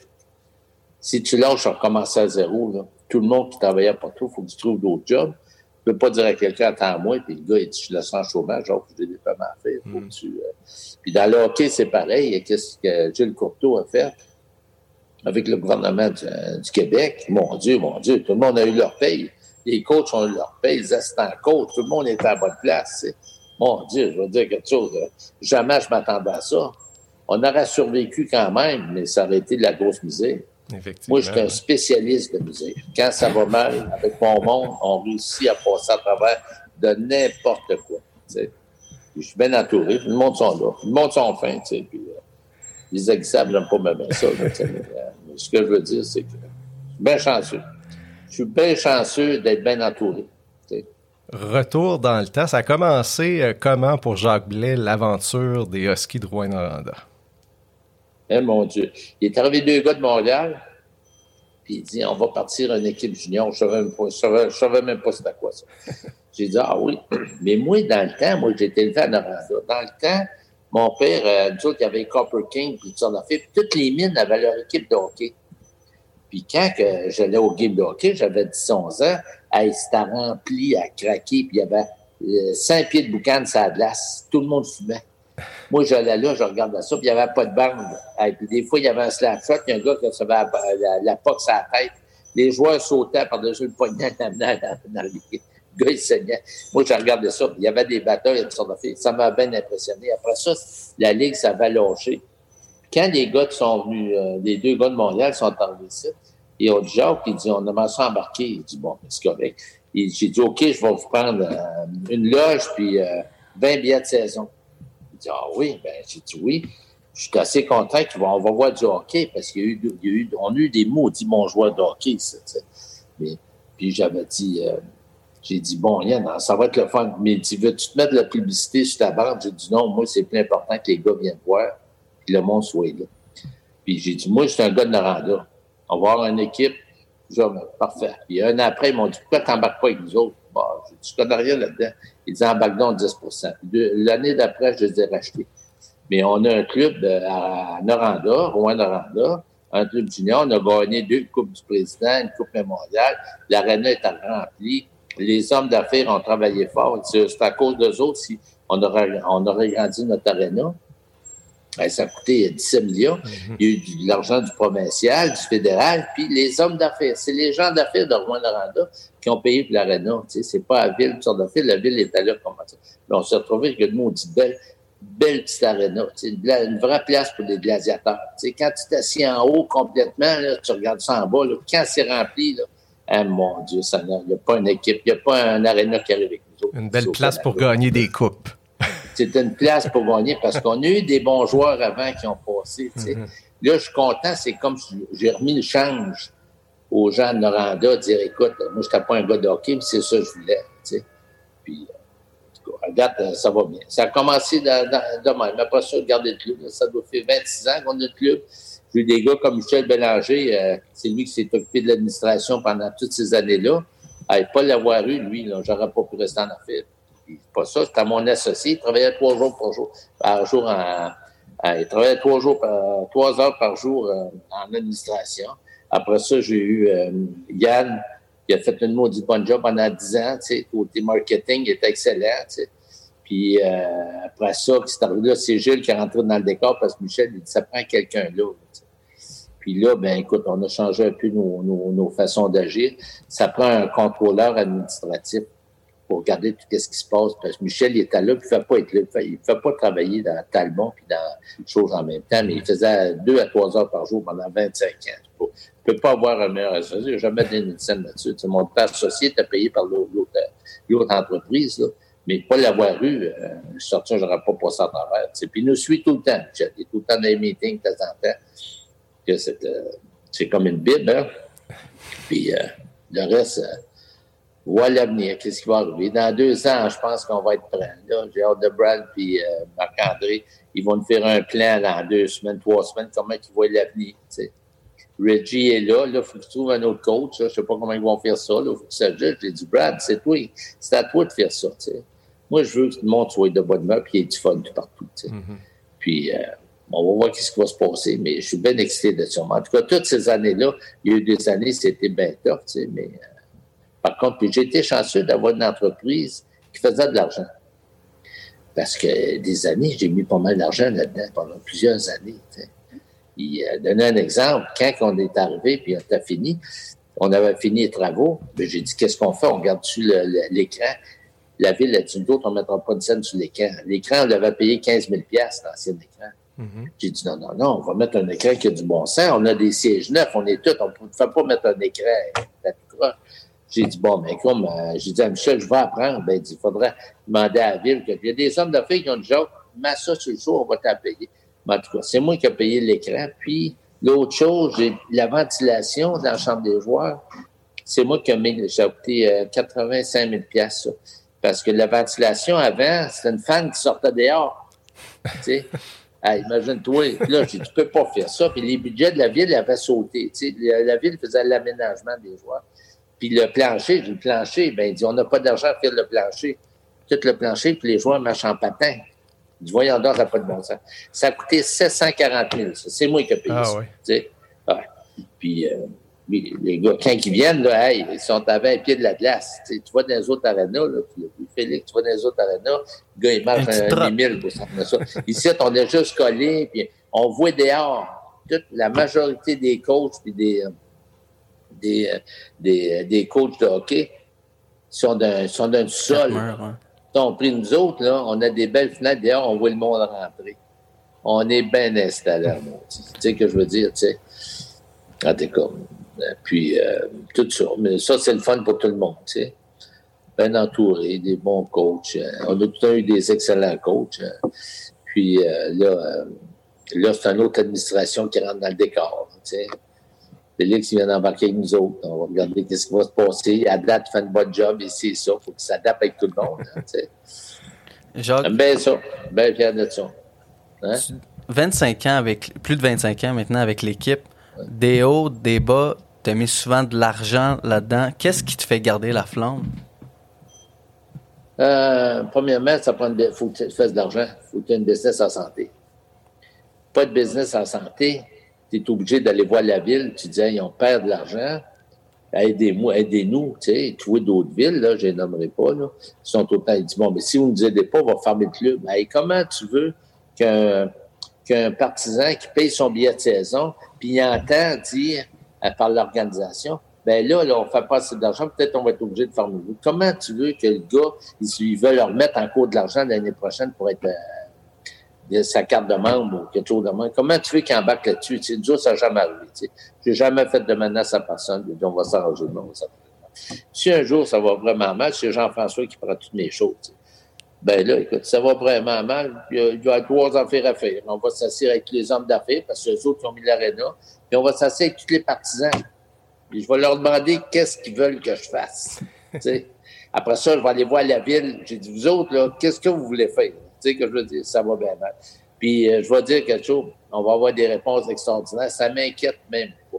On va avoir des réponses euh, extraordinaires du monde qui vont nous suivre. Puis euh, ben, les hommes d'affaires, ils ont tous augmenté leurs taxes de 7% Tous ceux qui ont des propriétés en ville, les taxes ont augmenté de 7% pour l'aréna. Colique, euh, tu sais, je veux dire, tes taxes, tu payes 1000 pièces de taxes par année, mais tu payes, tu payes 70 pièces pour qui, s'en va pour les, infrastructures de mm-hmm. l'aréna. on, a, on, a on a du bon monde ici à Rwanda. Ils gagnaient la Coupe Mémoriale, il faudra en gagner un autre. sais, pour tous ces mondes-là qui nous ont aidés à faire ci, faire ça, il faudra se rendre à nos places, puis on est capable de le faire. Nos gars sont capables de le faire. Nos gars sont brillants. C'est Mac-André, et, euh, il connaît le système, puis Brad, il va être excellent, excellent. Puis Reggie vient d'apporter les autres. Je ne sais pas, il va y avoir un autre coach, je ne sais pas ce qu'ils se font faire, là, mais en tout cas. Mais c'est leur choix, eux autres. sais. Moi, euh, c'est pas moi le spécialiste de hockey. Je ne peux pas dire au gars, y a-tu mal joué, faites ça, faites ça. C'est sûr que le gars, il perd la POC, puis il a maintenant, puis on perd. Le, dernière image va avoir du gars qui a perdu la POC. Mais à part de ça, je pourrais pas donner mes commentaires, tu pour essayer coup, puis, euh, les gars sont faits pour ça. Puis, euh, moi, je suis bien fier. Moi, c'est ma ville. Moi, j'ai été élevé en haut des chevaliers de c'est à Carter, en Orlando. Puis jusqu'à 14 ans, je me promenais, je faisais la tour de temps en temps, puis je voyais tous les, les bords de l'eau qui, qui jouaient au hockey, puis en ligne nationale. Puis moi, je, je suis toujours dans pas d'argent pour les, pour les voir ça. Je regarde aujourd'hui, mon Dieu, on est, euh, tout le monde est connu. Le Canada connaît Huskies de Rwanda. Ils savent où c'est Rwanda. Avant, il n'y avait aucune maudité. Je voulais justement demander, comme homme d'affaires, justement, qu'est-ce que ça a changé l'arrivée d'une équipe junior majeure à Rouen-Noranda? Est-ce que c'est ça, justement, le fait de, un petit peu de, entre parenthèses, de mettre la ville sur la map? Euh, ou un sentiment de fierté? Ben, ou... Moi, je pense que, euh, moi, j'étais un gars de Noranda, Rouen-Noranda, mais euh, j'ai été élevé à Noranda, mais euh, le sentiment comment je peux dire ça, là? Ma fierté, là, c'est d'avoir gardé un club toutes ces années-là. Ma fierté, là, moi, c'est d'avoir gardé un club avec mes associés. Mes associés, ils ont été pas pire pantoute là-dedans. Là. J'ai six associés. Font le mot, tu sais, je veux dire quelque chose. Là. Ils sont pas impliqués, ils sont impliqués dépendamment. On a notre gouverneur qui est Denis, puis on a une coupe qui est les, les, les Churchill donnent un bon coup de patte, puis Eric, tu sais, on est, on est six ou sept là-dessus. Là, ils font toute leur part du marché quand ils s'ajustent. Mais moi, ma fierté, là, euh, c'est pour Rouen. Moi, le monde, je pense que. Puis à Rouen-Noranda aussi, quand j'ai acheté le club, moi, j'ai été élevé avec des, des, Anglais, des Italiens, des Polonais, des, des Ukrainiens, des Grecs. Il y avait Tom et de la brochetterie qui ont mis 10% eux autres dans ce temps-là. Après ça, il y a eu les Charchuk qui ont embarqué pour un 15% Ce jour, il y avait plus de parts. Puis il y avait, euh, on avait quatre, quatre nationalités qui étaient là.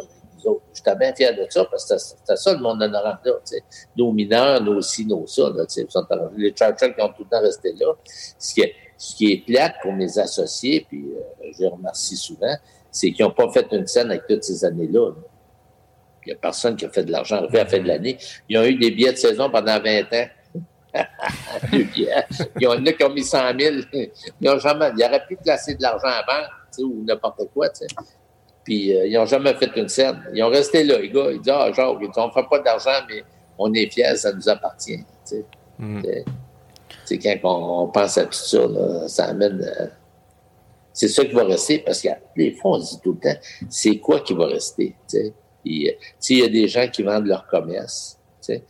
Puis il y a des gens, moi, je suis pas à vendre. Je regarde avec un groupe, tu sais quoi qui va rester après, quand tu étais des années en affaires? Ben, s'il va rester, c'est que il y a, ça raconte du monde. Ben oui, euh, moi, je connais pas tout le monde. Les grosses gangs chez nous. Il dit, ben oui, j'ai travaillé tant de temps, après ça, j'ai switché, il n'y a pas d'ouvrage là, je restais là 8 ans. Puis euh, mes deux enfants, ils ont été à l'université, puis ont fait ça, fait ça, c'est parce que s'il y avait du monde qui se tenait debout, nos mines nous ont aidés. Tu sais, nos mines, euh, oui, les mines, ils m'ont mis au monde ils ont mis au monde. Moi, j'avais des contracteurs comme Jean-Yves Moreau, c'était pareil. Les Peter Capton. Pour avoir une mine, on n'aurait pas réussi dans le mhm. système. Nos mines, ça nous a aidé à maudit. Hein. Comme premier invité de l'émission, juste avant toi, on avait euh, André Tourigny. Il nous parlait avant son arrivée. Il y avait eu beaucoup d'entraîneurs. Quand il est arrivé, il y a vraiment eu, euh, euh, de votre faute, un, la stabilité. Est-ce que l'arrivée d'André Tourigny dans l'organisation des Huskies, c'est un point tournant de l'histoire de l'organisation? Oui, oui. André, la première, premier repêchage qu'on a fait, lui, est assez fier d'être là. Son père, il me dit, il me dit, je suis content qu'il soit sorti de la région parce que, sa mère, il gardait, c'était le chouchou. Il était gâté par sa mère. C'est son père, il dit, au moins, il dit, on va faire un homme de lui en s'en allant à Rwanda. Mais, euh, puis ses parents sont bien, bien fins. Mais euh, euh, lui, premier repêchage, j'ai dit non. Après le repêchage, on a loué une salle, on a fait venir tous les joueurs qu'on avait repêchés. Puis là, ben, je fais tout le temps mon éternel discours, moi, quand je parle, tout le temps, je dis tout le temps, faut pas oublier, quand vous allez à Rwanda, arrivé à Val d'Or, vous prenez le bypass. Vous ne rentrez pas dans la ville de Val d'Or, parce que vous ne jouerez pas pour nous autres. 25 ans, la même affaire. Ah, une fois, je ne l'ai pas dit, mais André dit Pourquoi tu n'as pas dit ça J'aime ça entendre ça. Puis, ben, c'est bien le fun. J'ai bien des amis à aussi. Là. On serait que ça, ça a place. Là. Cette année, on va laisser aller. L'année prochaine, on va être, l'année prochaine, on va être un autre game. Bon, ouais, mais André, lui, euh, il, a amené bien, il a amené bien des choses. Il a amené mm-hmm. bien des choses. Il parlait pas anglais. Quand il s'est emmené avec moi, je n'étais pas content. Je parle pas anglais. Tu comment ça a été fait? Saint-Hyacinthe. J'ai dit, ça n'a pas de mot. Dit, bon, ça comment ça? Là, dit, tu vas t'engager un coach anglais. On a pris un coach de Toronto. Puis après ça, on a pris un Américain dans le bout du Vermont. Parce qu'il fallait qu'il parle anglais. Il ne parlait pas anglais. Il ne parlait pas un mot anglais. Puis Gilles Bouchard est arrivé à la même chose. Il ne parle pas anglais. Gilles, euh, Mario, il dit Tu vas engager Gilles. Parce qu'il dit C'est un bon coach. Oui, mais il parle anglais. Il dit Non, il ne parle pas anglais. Moi, je ne saurais pas parler anglais. Je n'aurais pas sa business-là. Tu sais, je veux dire, moi, les mines, c'était toutes, euh, les compagnies, c'était toutes de Toronto, quoi que ce soit. De mon André, puis là, j'ai André, là, je l'ai forcé à engager un coach qui parle anglais. Il n'y avait aucune maudité. C'était quoi l'anglais? Mais, mais ça quand même, ça quand même aucun sens, là. C'est euh, remarquable. Dans, le sens que ça a peut-être été le meilleur conseil qu'on a, qu'on a pu lui donner, parce que, présentement, il coach une équipe nationale ah ouais. aux Olympiques, dans le sens qu'il il doit juste parler en anglais. C'est sûrement grâce, grâce, à, cette idée-là qu'il est, rendu là, Mais là, lui, là, quand je disais tu parles pas anglais, j'ai dit ah, pas de cas, d'abord, ça sent pas de mots, Comment ça?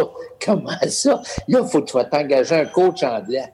Là, ben là, là, tu vas t'aider. Puis il ne savait pas quoi. Qu'est-ce qu'il parlait? J'écoutais des fois parler. yes, no toaster.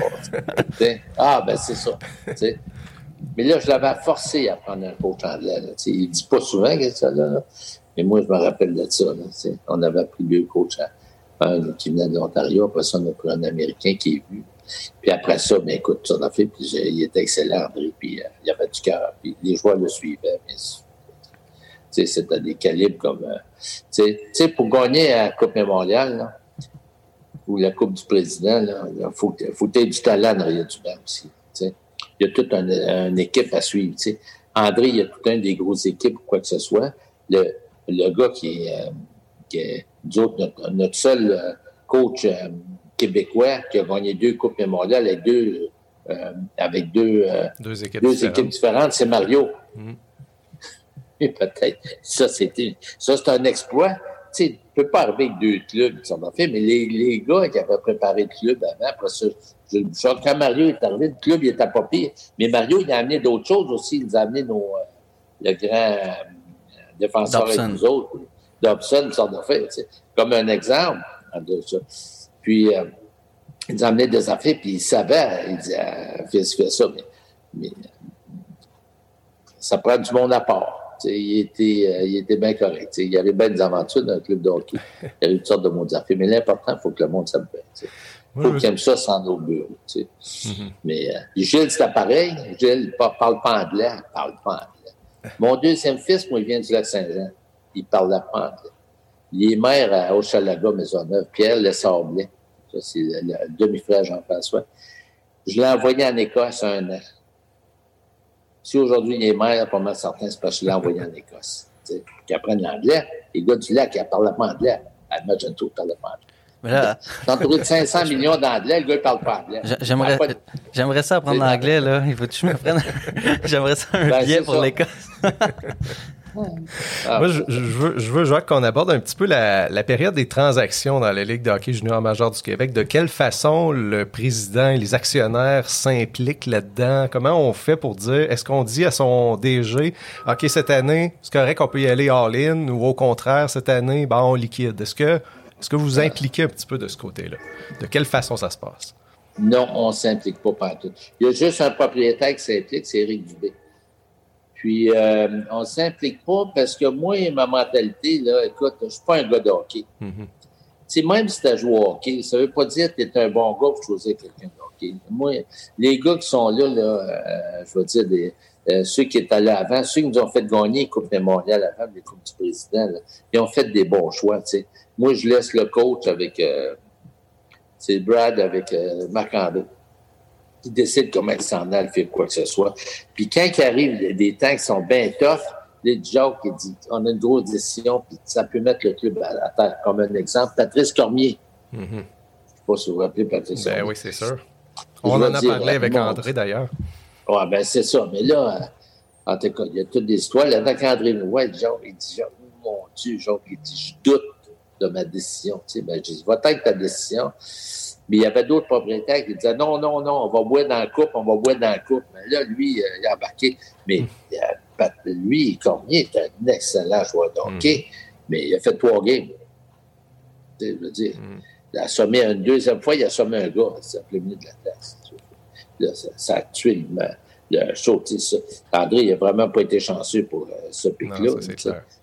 Puis là, ce que je veux dire, ça prend tout un alors, un exemple comme Desdel, quand il a fait son point, il était tout cassé en morceaux.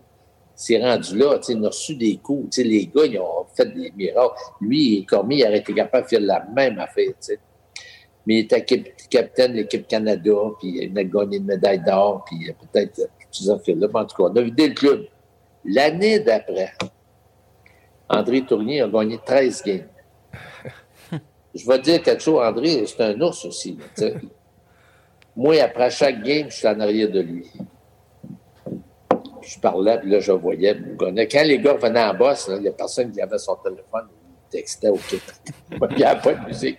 Mais quand il gagnait 13 games, la musique était au bout. Il se mettait des plugs, puis il disait pas un mot. Mais euh, quand on finit cette année-là, il dit genre, une catastrophe.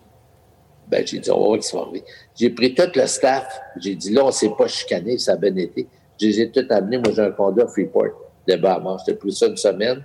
On était toute la gang là-bas. Toute la gang. Ben, tu, tu connais, là. Ils sont tous venus. Euh, J'ai emmené 11 personnes là-bas une semaine à Freeport.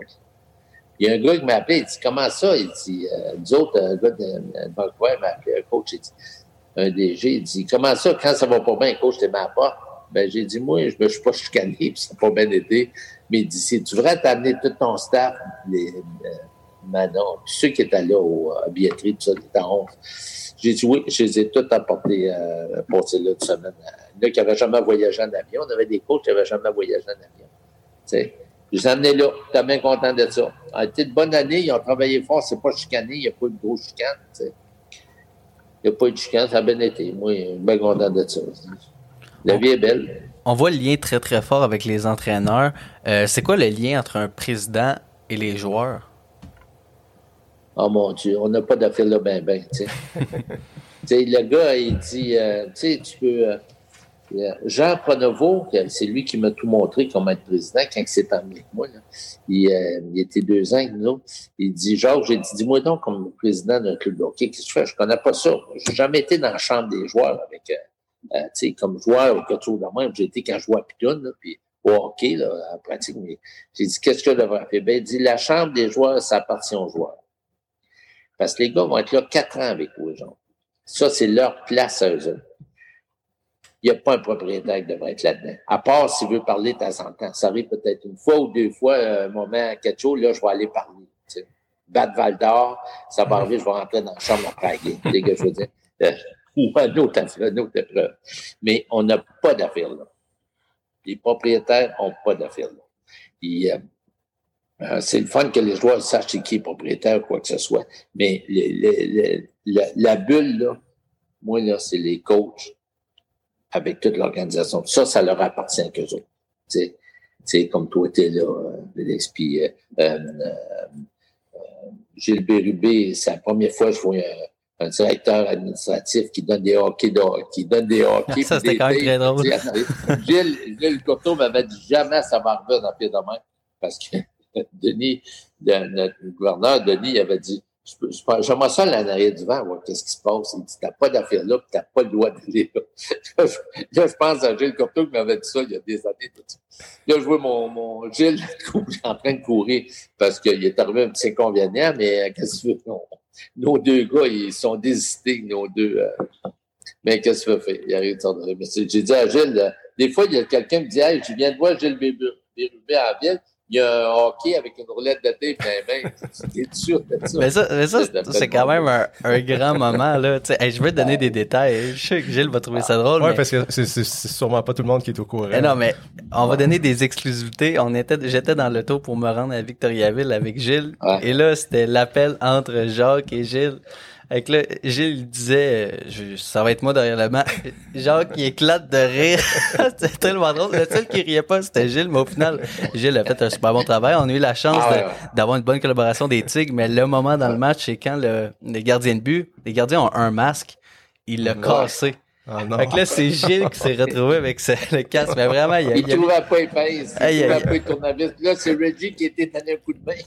mais, mais vraiment, faut le dire, Gilles, c'est un homme à tout faire. Un homme à tout faire. Ah, Gilles, ah, ben, ben, d'accord. Ben, ben, d'accord. Ben, ben, ben, ben, content que tu sois là, tu sais. Et tu te donnes deux ans, là, je vais te redonner un autre deux ans. bon, tant mieux. Ça, il y a ça, il y a ça.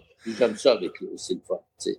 L'administration contrôle ça bien, puis... Euh, euh, puis Michel est là, de temps en temps, donne un coup de patte. Michel Bélanger, il vient voir, il dit Watch it, telle la fille, telle la fille. Il était là 25 ans. Mm-hmm. Puis euh, le fait que Yann, quand Yann est parti aussi, ça, ça a défait un peu le système, parce s'occuper tous les, les autres En tout cas, Gilles s'est arrangé. Quoi, Félix s'est arrivé. Mario, il dit Moi, je connais un bon gars. Mario Pouliot, il dit Félix, il va Je te dis, Jacques, il est bien bon, on va l'amener ici. Gilles, il dit correct, il est arrivé. C'est parfait, ça va bien, sais. Faut pas que tu partes dans deux, trois ans. Là, laisse au moins euh, qu'on retourne à la Coupe Mémoriale. Je compte pas les histoires après. C'est pour ça qu'on s'est mis à faire des balados. Ça va peut-être le garder, ça aussi, une raison de plus pour qu'il reste avec nous autres. Euh, rapidement, en terminant, Jacques, est-ce que avec les nouvelles annonces gouvernementales, on est vraiment positif d'avoir des spectateurs euh, au début de la prochaine saison à l'Arena? Ah, j'aimerais bien ça. J'aimerais bien ça. Ça va faire bien changement pour les joueurs, pour tout le monde. Mm-hmm. Je veux dire J'aimerais bien ça.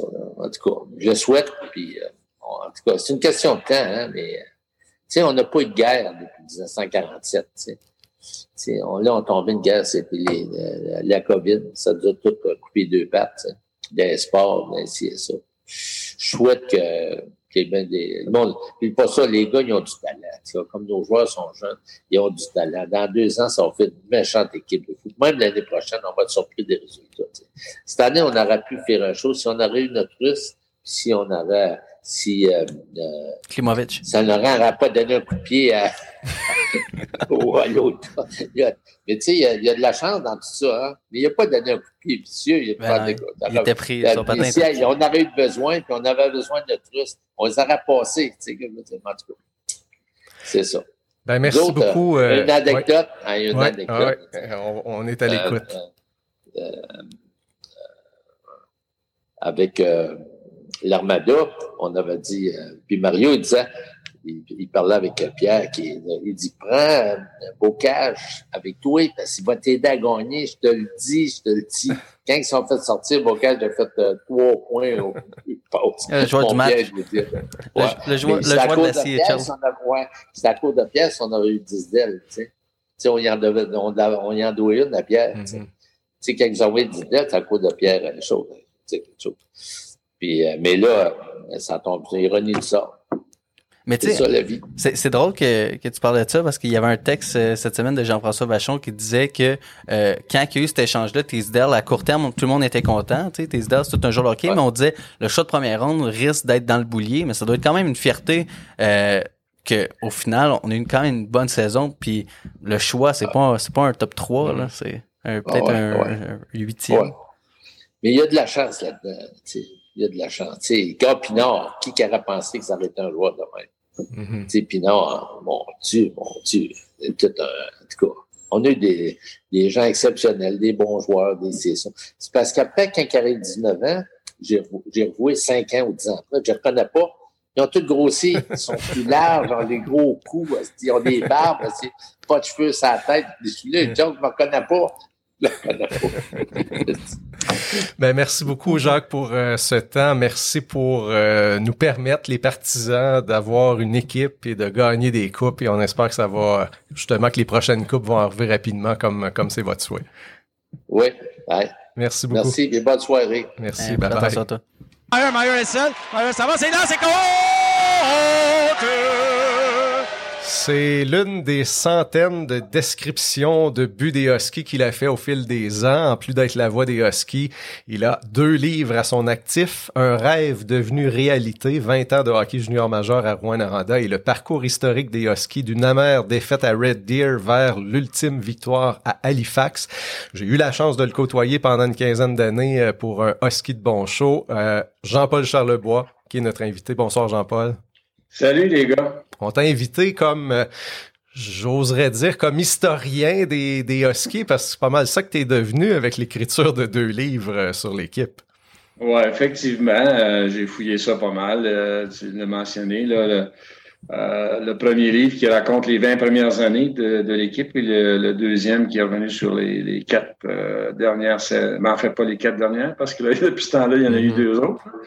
Mais euh, oui, effectivement. Mais en passant, le, le, premier livre, il y a des gens qui me demandaient s'il était encore disponible. Il ne l'était pas pendant un certain temps, mais là, l'éditeur a décidé d'en réimprimer il y en a une vingtaine, en tout cas. Ça, c'est une petite plug, là, en passant. C'est euh, permis. Parfait. Profite de cette tribune. Hein? Profite de cette tribune, on, te la donne. Oui. Pour les plus jeunes, pour moi, là, qui n'étaient pas encore euh, sur la Terre à ce moment-là, euh, lors de l'arrivée ah de l'équipe. Non, c'est vrai, 2001, 2001, moi. J'étais un petit, un petit jeune. Euh, j'aimerais, j'aimerais un peu que tu, tu, nous parles comment euh, Rouen Aranda a acquis une équipe. Comment, comment ça s'est passé là en, en 1996 quand les Huskies sont arrivés? On sait que au départ c'était pas les Huskies, mais comment c'est arrivé à Rouen Aranda cette belle équipe de hockey là? Ben, en fait, c'est une. Euh, si on vient à la décision de, l'admission de l'équipe, a été prise le jeudi 25 avril 96 vers 23 euh, heures. C'était la, à la fin de la réunion des gouverneurs. Il y avait 14 gouverneurs à l'époque qui avaient accepté unanimement le transfert de la franchise euh, du laser de Saint-Hyacinthe à, à Rouen-Noranda. Ça, cette décision-là venait en quelque sorte couronner le travail du maire de l'époque, Pierre Grandmain, puis du commissaire industriel Mario Lamarche. Euh, ces deux personnes-là qui avaient entrepris les démarches euh, à l'aboutissement du dossier au moins 12 mois auparavant. Je ne connais pas les fins détails. De, en fait, c'est, c'est venu, là, il, y a, il y a eu des contacts, une histoire de contacts, qui, qui sont les contacts, tout ça, mais il y a des rumeurs qui sont venues aux oreilles du maire euh, il y a les propriétaires à Saint-Hyacinthe seraient intéressés à venir à Rouen. En tout cas, ça a commencé comme ça. Puis eux, ils ne sont jamais cachés pour dire de traiter ce dossier-là comme, comme un dossier économique. Euh, le, commissaire industriel réaffirmait Statistique de Tourisme Canada à, l'appui que, selon lui, la présence d'une équipe euh, de hockey junior majeur aurait des retombées économiques de 2,4 millions par année sur la ville.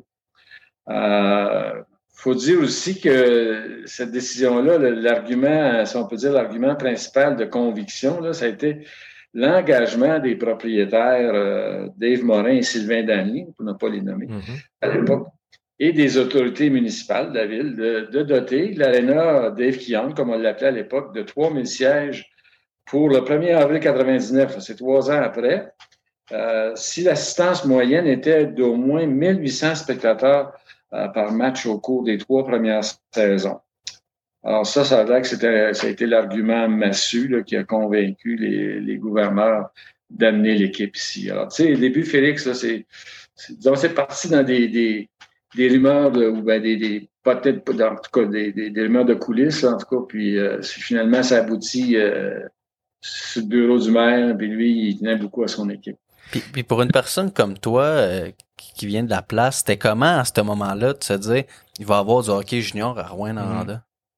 Ben, pour être franc avec toi, pour moi, c'était quelque chose de, gros, puis c'était énorme pour, la, pour la ville. Ici, les gens, les, les villes de hockey comme Rouen-Noranda, il y avait un engouement incroyable. Moi, personnellement, là, j'étais pas très, très entiché à l'idée parce que c'était des propriétaires de l'extérieur. Mm-hmm. Puis, comme il avait déménagé de Saint-Hyacinthe à Rouen, je me disais, mon Dieu, il pourrait être tenté de partir à l'ailleurs. J'étais pas vraiment... Euh, très partisan au début, puis je, ne suivais pas, tellement l'équipe. J'allais de temps en temps au match, mais il n'y avait pas de billet de saison. Puis je regardais ça aller, mais je me suis commencé à, acheter un billet de saison quand Jacques Blais est devenu euh, propriétaire majoritaire.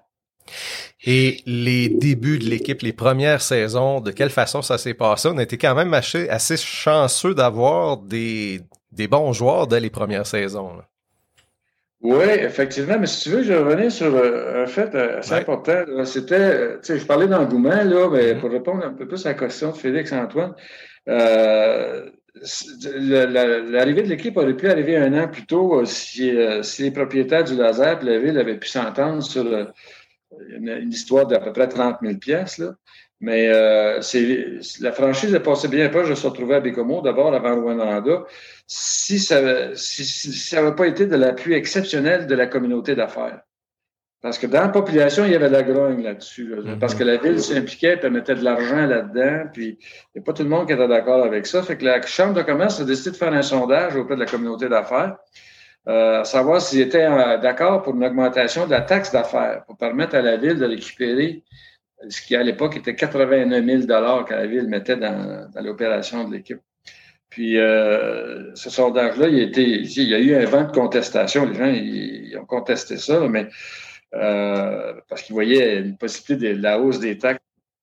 Finalement, euh, ça a été approuvé à, grande majorité par la communauté d'affaires. Puis là, le maire, fort de cet appui-là, il est allé, il a proposé au conseil de ville d'assumer amène le budget de la ville, les coûts annuels de 89 000 Puis il a même dit, s'il y a quelqu'un qui n'était pas d'accord avec cette idée-là, il n'y avait rien qu'à proposer la hausse d'une taxe d'affaires. Il n'y a pas grand monde qui s'est présenté comme ça.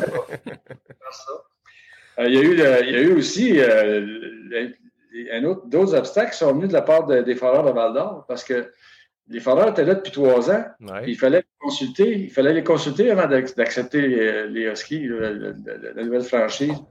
Puis Val d'Or, il demandait à ce moment-là, il était assez exigeant au début de négociation, il a demandé, en échange de leur accord, de mettre la main sur le meilleur joueur de l'équipe, François Metta.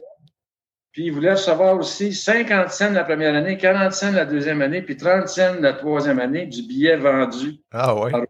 Au cours des trois premières années. finalement, ben. Des requins? C'est pas des foreurs, c'est des requins? Ça a commencé comme ça. La rivalité, ouais, a commencé comme ça. Puis pour revenir aux joueurs, ben, Sylvain Dany, le propriétaire, qui était DG de l'équipe, il promettait une grosse, grosse saison. Puis il y avait effectivement il y avait des joueurs assez intéressants qui, qui s'emmenaient. Euh, j'ai parlé de François Méthode, entre autres, mais il y en avait beaucoup d'autres.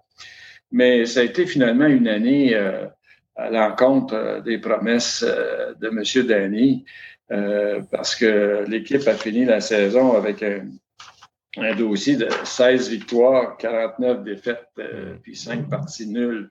Ben, certains noms, je peux nommer des noms des gars, mais c'est surtout des gars qui étaient là en deuxième moitié de saison. Mais la, la grande vedette de l'équipe cette année-là, c'est Martin Villeneuve, le gardien de but, Martin Villeneuve. Euh, il y a Rémi Royer qui, a, éventuellement été repêché dans la Ligue nationale. Puis des gars comme Pierre Dagenet s'est amené avec l'équipe en deuxième moitié de saison, de même que Jérôme Tremblay, qui est le recordman de, l'équipe, celui qui, qui, détient le record du plus grand nombre de points dans l'histoire de l'équipe, Jérôme Tremblay. Puis Patrick Pelchat, un gars de Rouen qui est revenu euh, jouer dans sa ville natale, puis qui a été éventuellement le capitaine. Euh, je ne sais pas si ça répond à ta question là-dessus. Ben oui, c'est certain. Mais disons que cette année, peut-être d'autres faits importants de cette année-là euh, qu'il faut mentionner, euh, Sébastien. Ben, D'abord, euh, une fois qu'on a, eu, a eu la franchise, il fallait s'organiser pour, avoir une équipe. Et il y a eu la nomination dès le mois de mai du, de Robert Plant mm-hmm. comme le premier entraîneur-chef des Blizzards de Rouen. Il faut se rappeler que les premiers noms qui étaient choisis, c'est les Blizzards de Rouen. Nouveau nom d'équipe.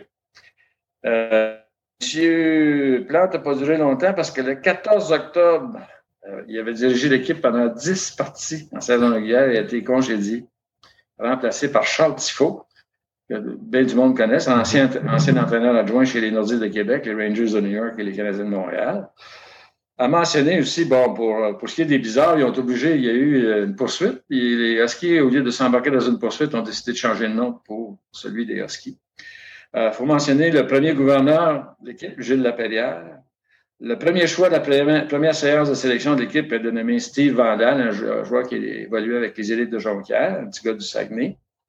Euh, au huitième rang du premier tour de la séance de sélection européenne, un Ukrainien de 18 ans, Oleg Timchenko, un autre joueur, qui est un des bons joueurs de l'équipe d'ailleurs.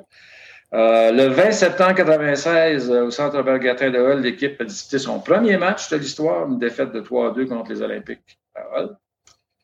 Euh, dimanche, le 22 septembre 96, devant une foule de 3064 spectateurs, j'y étais. Je vous dire, on était tassés. Ça a été tassé, ben oui. Hein?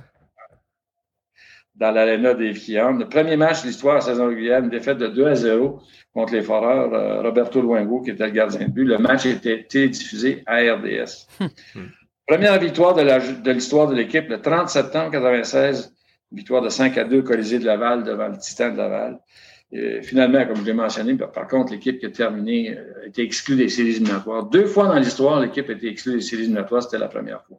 Mais moi, il y a, quelque chose que, que t'as dit, puis que ça, on dirait que j'ai quand même resté fixé là-dessus, c'est il y a une poursuite contre les Huskies pour le nom, ben, un, mise en demeure. C'est quoi, c'est Derek Queen qui, qui était pas content que ce soit un blizzard, là? ça, ça, vient de qui, ça? Ça vient du séminaire Saint-François. Ah, ouais, le CSM. Pas encore le nom de blizzard. Ah, eux, il y avait donc, ils voulaient euh, protéger leurs droits. C'était, c'était, ça leur appartenait ce nom-là, donc ils ont, ils ont décidé de, eh ben. mise en demeure, ce qu'ils devaient changer de nom? Et au, lieu de, au lieu de commencer une bataille juridique, ouais, on aime ça, les Huskies. Sauf quand les, les gens des autres régions, les commentateurs, les descripteurs disent Huskies. Ça, on aime un petit peu moins ça. Ouais, ça, euh, peut-être peut que euh, ça peut-être euh, vaut la peine de, parler de ça. Pourquoi on dit les Huskies? Quand on dit les Huskies, en fait, on le dit à l'anglais. Exact. ouais, c'est ça. Parce que les, le, mot husky, c'est le nom d'un chien, puis c'est accepté, ça appartient à la langue française. Mm-hmm. Ça fait partie de la langue française. Donc, en principe, c'est soumis au, aux règles de prononciation de la langue française. Est-ce qu'on prononce les IES à la fin des mots? Sortie, euh, hostie? C'est Grand Prix ou Grand Prix? Chamonix ou Chamonix? on dit pas ça, on dit pas hostie, on dit pas sortie. donc, c'est pour ça qu'on essaie de dire husky. donc, première saison difficile après ça? Les autres saisons. Ben, euh... ben là, après ça, c'est une équipe que, qui était en recherche d'identité, je pense. Dans les six saisons suivantes, une, six saisons entremêlées d'espoir puis de, et de grandes déceptions, disons-le. 97-98, Charles Tifo décide de ne pas revenir comme entraîneur-chef. Euh, on engage Gaston Terrien, euh, qui va être euh, directeur gérant et entraîneur-chef de l'équipe. Notre première, on, repêche une première vedette éventuelle là, en devenir, Mike Ribeiro. Mm -hmm. Il devient le premier choix de l'équipe à la séance de sélection de 97 au troisième rang du premier tour. Il y a des gens qui, bien des gens qui ont pensé qu'il avait été au premier rang, mais troisième rang. Un vol. à la mi-janvier, Gaston Terrien démissionne de son poste en prétextant qu'il ne s'entendait plus avec euh, ses supérieurs. Ben, notamment plus M. Dave Morin, un des deux propriétaires, Dave Morin puis Sylvain Dany. Puis, euh, quelques semaines plus tard, ce qu'il faut savoir, c'est que Terrien était embauché par les Foreurs de Val d'Or. les Foreurs ont remporté la première Coupe du Président. Euh, Terrien est remplacé par Jean Pronovo, fin janvier 98, qui prend sa place. Puis les, les Huskies ont connu une très bonne saison cette année-là. Euh, dossier de 43 victoires, 90 points. Il remporte le championnat de la division Label. Deuxième rang du classement général. Euh, une progression de 53 points par rapport à l'année précédente là, au classement. C'est l'une des cinq, ça demeure l'une des cinq meilleures de l'histoire de la Ligue. Ça, est-ce que c'est l'année Ribeiro d'Agenais commençait à jouer ensemble? Ça, ça? Non, ça, c'est l'année que Ribeiro est arrivé. OK. L'année que Ribeiro, la deuxième année de l'existence de l'équipe. Ça aide euh, un peu. Hein. Ça, ça ouais, D'ailleurs, d'ailleurs, Dagenet est devenu le premier husky à, à franchir le cap des 50 buts. Ouais. Il a marqué au-dessus de 50 buts. Mais euh, malgré euh, le fait de, que les Olympiques de Hull avaient terminé au sixième rang du classement, coaché par euh, Claude Julien, ils ont éliminé les Huskies en première ronde des séries euh, euh, en, en, remportant, en fait, quatre matchs. Ça, je me rappelle parce que je l'ai vécu, là, puis c'était vraiment décevant, ça. On a remporté deux, les deux premiers matchs, puis après ça, on a perdu les quatre matchs suivants, là, puis je me souviens que j'avais trouvé M. Julien très bon coach à ce moment-là. Ah, oui. Impressionné par ses stratégies. Fait bien important, là, à la fin de cette saison-là, Jacques Blais devient le propriétaire mmh. majoritaire de l'équipe. Ça, c'est bien important. En 98, ben, quelques noms, là, d'autres noms dans cette équipe-là. Pascal Dupuis qui était là, Jimmy Verdul, Didier Pietropodo, ça te rappelle-tu des souvenirs, ça, Sébastien? J'étais pas encore arrivé à rouen Ah, t'étais pas encore à Rouen? J'étais pas en, encore. 90, fin 98. Toi, t'étais pas au monde. Ah, c'est ça. T'es pas mal le seul dans l'appel qui, qui, qui, était là. 98-99, euh, ça, c'est une saison euh, qui, dont il faut se rappeler. Le trio de Mike Ribeiro, James Desmarais et Jérôme Tremblay devenait le troisième trio en 30 ans d'histoire de la Ligue à terminer aux trois premiers rangs des compteurs de la Ligue. Mm. Ribeiro premier avec 67 buts et 100 passes. Moi, c'est cette saison-là que je suis arrivé, Jean-Paul, au cours de la saison, près, proche du temps des fêtes. Je suis venu voir un match et j'ai euh, attrapé la piqûre euh, immédiatement. Ouais. Ben, surtout ce trio-là était, c'était quelque chose. vraiment exceptionnel. On a connu une bonne saison, deuxième dans notre division euh, le Bel, puis cinquième au général, 83 points quand même. Mais puis là, on a réussi à atteindre le, le d'or cette année-là. Euh, on a eu un laissé passer pour la première ronde des séries, puis on affrontait les Castors de Sherbrooke en deuxième ronde. Euh, série mémorable, ça aussi, là, parce qu'on a pris les devants à 2-0, mais les Castors sont venus dans les trois matchs suivants. Ils ont gagné les trois matchs suivants. Donc, leur troisième victoire, c'était à Rouen-Noranda. 5-3 euh, devant 3000 personnes, euh, mm. comme il faut dans l'aréna. Mais là, tout le monde disait, les Huskies sont faits, là, tourne à Sherbrooke. Mais ils ont fini par gagner à Sherbrooke 5-4, puis ils sont venus euh, devant 3393 spectateurs. Mike Ribeiro marque le but gagnant à la huitième de jeu du troisième 20. victoire de 2 à 1 première série remportée dans l'histoire de l'équipe. Puis euh, c'était mémorable, cette série-là. Si je me souviens bien, c'est un certain euh, Danny Sabourin qui était devant le filet euh, pour Sherbrooke, ça se peut? Exactement, hein? exactement. Tu as tout à fait raison. C'était dans les années de Joe Canale. Ouais. La, la... Est-ce ah, ben, tu là? Oui, Canale était là, mais c'est l'année suivante que Canale. Mais encore là, tu vois, cette année-là, on a gagné cette série-là, mais la série d'après, on rencontre Hall, on se bat à quatre parties. C'était encore Julien qui était là? Euh, je pense que oui, oui. Je pense que oui. 99-2000, euh, euh, Jérôme Tremblay termine sa carrière junior avec les Huskies. Il est devenu, je l'ai dit tantôt, le meilleur marqueur de l'histoire de l'équipe. À ce jour, c'est encore lui qui est, le meilleur. C'est une année de transition quand même surprenante. Deuxième dans notre division, neuvième au général sur 16 équipes. un autre fait à, souligner, le défenseur Jonathan Gauthier, a terminé la saison avec 32 buts, 49 passes, 81, 81 points. C'est un record d'équipe qui, qui, qui, détient toujours pour un défenseur. Euh, pour une deuxième saison, de suite, on rencontre les Castors de Sherbrooke. On les, ça, c'est ça, cette fois-là, Félix, je ne sais pas si tu avais entendu parler de ce qui est arrivé avec Canalé. J'ai vu des vidéos. Ouais, dans, les estrades à Rouen, euh, à coup de bâton dans la foule. Là. Euh, J'étais fait arrêter par la police après le match canalé. Alors, euh, pour une deuxième cinquante, donc on, remporte cette série-là en cinq matchs, mais encore une fois qu'on doit en six parties, on perd. Et ça, c'est quand même drôle parce que, tu sais, moi, j'ai travaillé dans la Ligue euh, Midget 3, puis Joe Canale, il, est beaucoup présent dans cette euh, dans, dans cette ligue-là. Puis quand, moi, je le connaissais de là, je, je connaissais même pas cette histoire-là. C'est vraiment quelqu'un de vraiment calme, super gentil et tout. euh, euh, parle pas beaucoup, super respectueux. Et là, quand j'arrive ici, on me montre cette vidéo-là. Je dis, c'est pas Joe Canale. Eh J'en revenais pas. Faut, faut dire qu'il répliquait à quelque chose aussi. Avant le match, pour faire du bruit, on avait distribué dans des. Je sais pas si c'était dans des canettes, je sais pas trop quoi de. de, des conserves. lait, des choses de lait, des contenants de lait. Avec des billes. Il y avait des billes. Il y avait des billes là-dedans. Parce que ça faisait beaucoup de bruit quand tu brassais ça, mais il y en a qui ont décidé de lancer des billes mm. aux joueurs des castors. C'est ça qui a mis le chaud Un peu trop, ouais. Je me souviens bien. 2000-2001, les attentes étaient très, très grandes. Là, euh, l'année vers la fin de la saison, là, on voyait Danny préparer pour. C'était l'année de la Coupe. On allait chercher la Coupe. On avait une très, gros, très grosse équipe. On a connu une bonne saison, deuxième de la division, quatrième au général. Euh, mais quelques faits importants à, se rappeler, c'est que d'abord, Guy Boucher, tout le monde connaît Guy mhm. Boucher, était entraîneur adjoint avec les Huskies. C'est un bon ami à Jean Pronovo. Euh, Guy Boucher est congédié le 7 décembre 2000. Puis on l'a remplacé par un dénommé Martin Daou.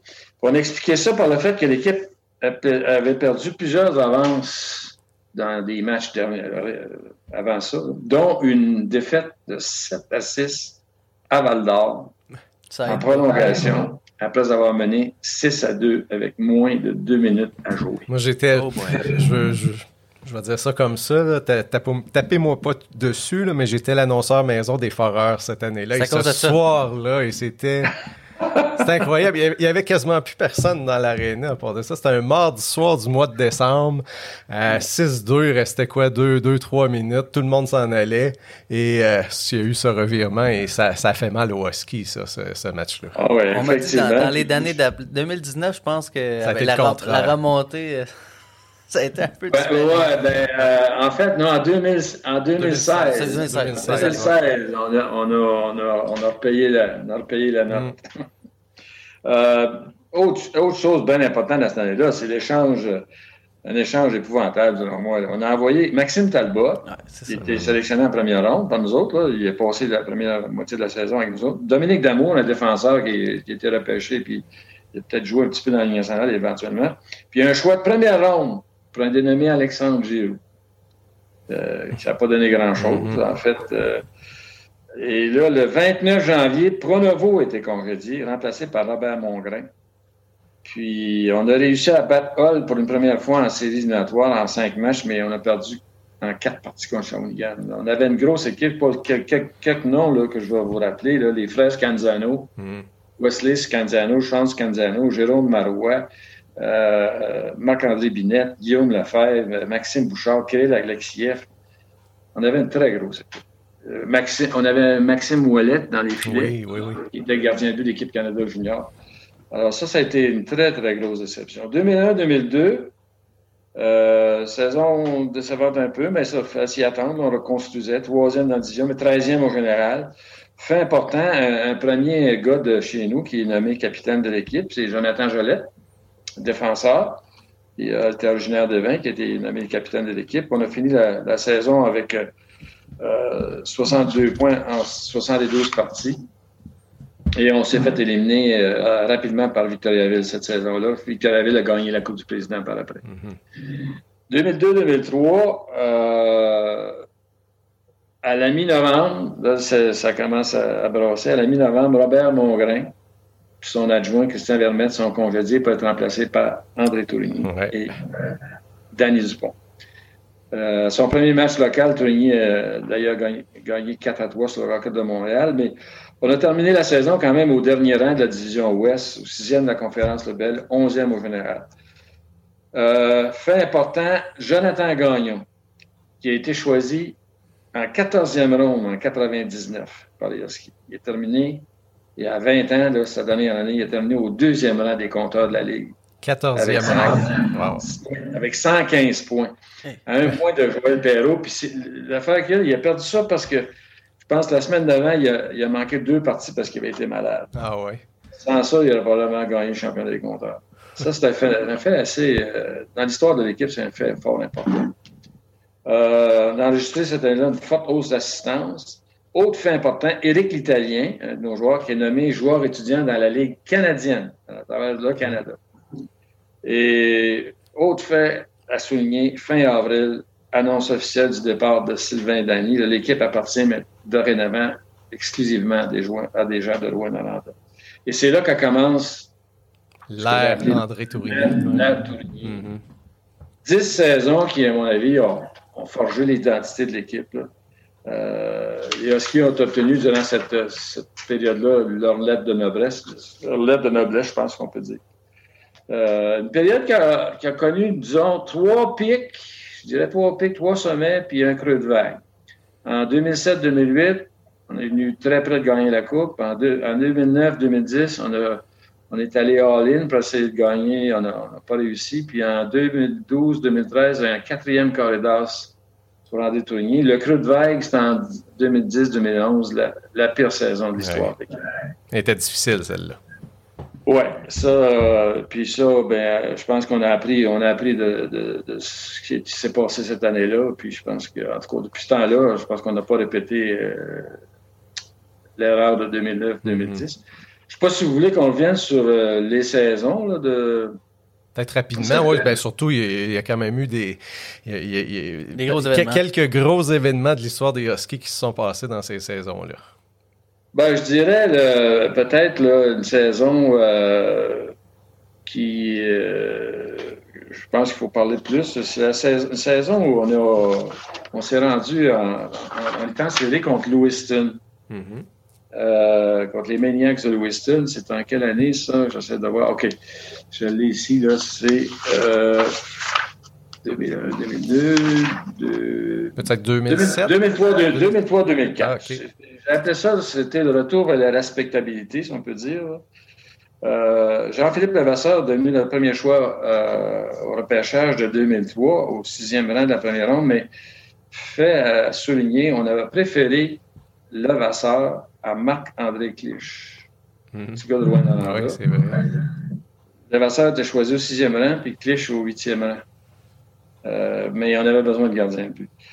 Cette année-là, on a terminé au troisième rang de la division Ouest, huitième du classement général, puis on affronte Lewiston dans une série euh, 4 de 7, une formule 2-2-1-1-1. Là. Hmm. Lewiston, là, c'est au Maine, puis on voyage, les équipes voyageaient dans ces matchs-là. Là. C'était vraiment, là, c'était à l'usure, cette série-là. Puis on a finalement le gagné, euh, cette série-là, euh, euh, en sept parties. Puis dans le dernier match, c'est Mathieu Poitras, mm-hmm. un gardien de but originaire de Rouen-Noranda, qui a réalisé un jeu blanc devant 2000 spectateurs, 2200 spectateurs, puis il avait obtenu deux passes aussi sur les deux premiers buts de l'équipe. Ah 5-0. Mais euh, encore une fois, on a perdu contre les Olympiques. Mais cette année-là, je pense que ça, ça a marqué, c'était un pas vers la respectabilité. On a, commencé à être respecté davantage. L'année d'après, c'était un pas de plus vers la maturité euh, parce que on a réussi euh, au niveau de la saison quand même. on, on, avait laissé passer pour la première ronde des séries. Je vais me rappeler en particulier d'un match euh, cette saison-là euh, où on a terminé au premier rang de, notre division pour la première fois. Euh, au tout dernier soir de la saison régulière, on a gagné 2 à 1, un but marqué par Brent Aubin. Marqué le but gagnant avec 1 minute et 15 secondes en jouer. Là, on remportait le championnat de la division. C'était le deuxième en, en, en 9 ans d'histoire. Euh, Guillaume Desbiens, cette année-là, s'était vu décerner le trophée du joueur humanitaire de la Ligue. Là, on a eu un laissé-passer en première ronde, puis en quart de finale, on a joué contre Moncton. Et puis, euh, contre Moncton, la série était égale 2 à 2. Euh, cinquième match à Dave Quillon, on perdait 2 à 1, début troisième période. Yannick Tiffu marqué le but égalisateur, puis Philippe Dupuis, le but gagnant avec 70 secondes à jouer devant une très bonne foule ici. Puis on est allé gagner le sixième match à Moncton pour être euh, dans le corridor pour la deuxième fois de l'histoire. Euh, l'année suivante, euh, je pense qu'il faut parler de, dans l'histoire des Huskies, quelque chose d'assez important, c'est l'agrandissement de l'innovation de l'Arena. Là, les, les, Huskies ont déposé à l'automne 2005 des plans d'agrandissement de l'Arena d'Evkian qui étaient élaborés par Daniel Bilodeau moi, j'ai joué un certain rôle dans ce dossier-là. Ben, je connaissais bien Daniel, qui était un ingénieur, euh, euh, qui était ingénieur à l'université où je travaillais. Puis euh, Daniel était très partisan de l'équipe. Il avait dessiné, il a dessiné, il avait un cahier là, assez élaboré sur les futurs plans de comment est-ce qu'on pourrait agrandir l'aréna. Puis ça, ce, ce cahier-là, c'est ça, ça a vraiment servi à je pense que ça a été l'élément déclencheur pour convaincre euh, le conseil municipal de, prendre ce dossier-là au sérieux puis de s'embarquer sérieusement dans l'agrandissement et la rénovation de l'ALENA. Euh, une nouvelle qui a fait beaucoup de bruit cette année-là, c'est l'échange de Brent Aubin. Brent Aubin, c'était un monsieur. Ça n'avait pas fait l'unanimité, effectivement. Non. Euh, les partisans n'étaient pas bien contents. Je me souviens que ça ça jasait dans les chaumières. Euh, Aubin s'est allé à Québec avec Pierre Bergeron. Pierre Bergeron avait joué la première moitié de saison euh, avec nous, puis euh, on avait eu quand même des bons joueurs. Jeff Desjardins, qui avait 16 ans à l'époque, mm-hmm. Guillaume Mayou, un gardien de but dénommé Danny Miro. Puis, c'était comme le début. André Tourigny a toujours, en tout cas, justifié cet échange-là comme étant un besoin pour reconstruire l'équipe. Puis je pense que moi, j'étais pas mal d'accord avec lui, c'est faire l'affaire, ça. Euh, Jean-Philippe Levasseur, cette année-là, est devenu le premier gardien de l'histoire de l'équipe à connaître une saison de 30 victoires. Euh, Levasseur, je ne sais pas si, tu, te souviens, tu te sûrement de lui. Euh, ah oui. Oui, il était très bon. Oui, et euh, cette année-là, on avait quand même terminé au troisième rang de la division Ouest. Mais la division Ouest, c'était 10 équipes du Québec. Mm-hmm. Il y avait deux divisions. Il y a 10 équipes du Québec, l'autre division, c'est l'équipe des Maritimes on avait terminé au cinquième rang du, classement général. Euh, on avait perdu la, première ronde des séries euh, contre Shawinigan. Euh, mais là, tu voyais, c'est une organisation qui s'affirmait de plus en plus. Et pour démontrer ça, d'abord, la sélection en première ronde, le premier choix des Huskies en première ronde dans la Ligue nationale, au 27e rang, le défenseur Ivan Wisniewski. Mm-hmm. Euh, ensuite, autre fait important à cette année-là, les Foreurs, les Huskies, ont vu leur demande conjointe de tenir le défi Canada-Russie euh, en Abitibi. Euh, ça s'est tenu à Rouen et à Val d'Or les 20 et 21 novembre 2006. Conférence de presse de la ville pour dévoiler les détails d'une entente préliminaire entre la ville et les Huskies pour réaliser le projet d'agrandissement de l'aréna. Euh, on estimait le coût du projet de 9 à 10 millions à l'époque. Mais la balle était dans le camp des Huskies. Les Huskies devaient aller chercher au moins 2 millions dans la communauté d'affaires en faisant accepter une augmentation de la taxe d'affaires mhm. par la communauté d'affaires. Puis ça, c'était assez exceptionnel. Je ne sais pas si Jacques Blais vous en a parlé. Jacques Blais nous en a parlé abondamment, oui, effectivement. Bon, ben effectivement, donc c'était tout un exploit, ça, d'aller chercher euh, l'assentiment de, au-delà de 75% de la communauté d'affaires. En fait, je dirais que c'est une, une, grande fierté, je pense, pour Jacques Blais à l'entendre ben parler là, tantôt. Oui, oui.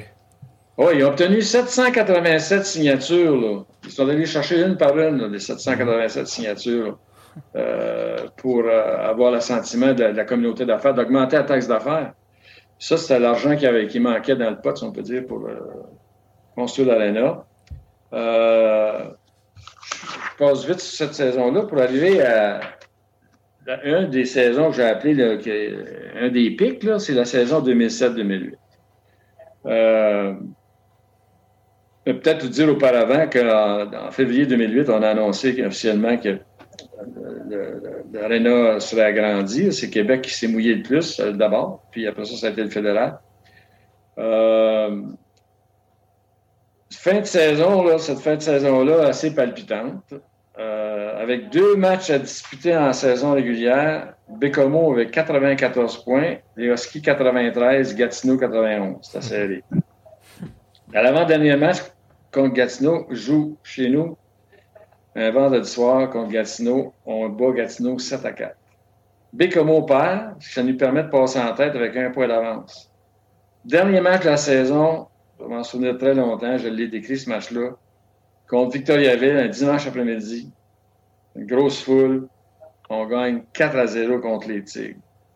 Puis je vais me souvenir des deux dernières minutes de ce match-là. La foule était debout pour ovationner les Huskies sans arrêt jusqu'à la fin du match parce que c'était pour la première fois de l'histoire, on gagnait le championnat de la saison régulière. Donc le trophée Jean Rougeau. Premier championnat avec euh, plusieurs nouveaux records d'équipe, 47 victoires, 97 points, le plus de victoires à domicile avec 28, le plus de victoires à l'étranger avec 19, en tout cas. Euh, on avait le moins de buts alloués dans une saison, 238, plusieurs records d'équipe. Donc, on avait devancé Bécomo par un point, puis Gatineau par quatre. Autre euh, fait à souligner de cette année-là, la première série de l'histoire de l'équipe contre les Foreurs en première ronde. ça a pris quatre heures pour écouler tous les billets en place assise pour les deux premiers matchs de la série entre les deux équipes de la BTB. Ah oui. Ça se vendait comme minutes, des petits pains chauds. Ouais. 15 ah, minutes après l'ouverture des guichets, là, à quatre jours du, du premier match, tu n'étais plus capable d'avoir trois sièges ou plus côte à côte. Euh, ça, ça, ça, fait dire à ben du monde, mais c'était le temps de grandir l'arena. Ah, les, les, foreurs devaient aussi se dire hey, ça, ça a peut-être payé que les Huskies viennent à loin. Hein. La série n'a pas duré longtemps. Elle a battu euh, en quatre parties, euh, une victoire assez convaincante, 8-3 puis 9-0. En tout cas, ça a été. On aime ça. Ensuite, contre les Mouskis, la, saison, la série suivante, ça, ça a été plus difficile. On a gagné deux matchs en prolongation à la maison pour commencer contre les Mouskis, hein, 4-3, 2-1. Puis on est allé à les Mouskis gagner deux autres matchs, 4-3, 6-1 pour balayer la série. Fait que, euh, on était en Corridors pour une quatrième fois de notre histoire. Euh, on joue contre Saint John, les Sea Dogs de Saint John. Euh, on remporte un premier match de notre histoire en demi-finale, euh, victoire de 5-3 à, Dave Keon. Puis, on bat Saint John encore en quatre matchs. Pour la première fois dans l'histoire de la Ligue, une équipe atteint la série finale en, en combinant une fiche parfaite de 12-0. Euh, et puis euh, là, on avait gagné aussi les trois matchs, les trois derniers matchs de la saison régulière. C'était 15 victoires consécutives. On s'amène en série finale contre qui? Les Olympiques.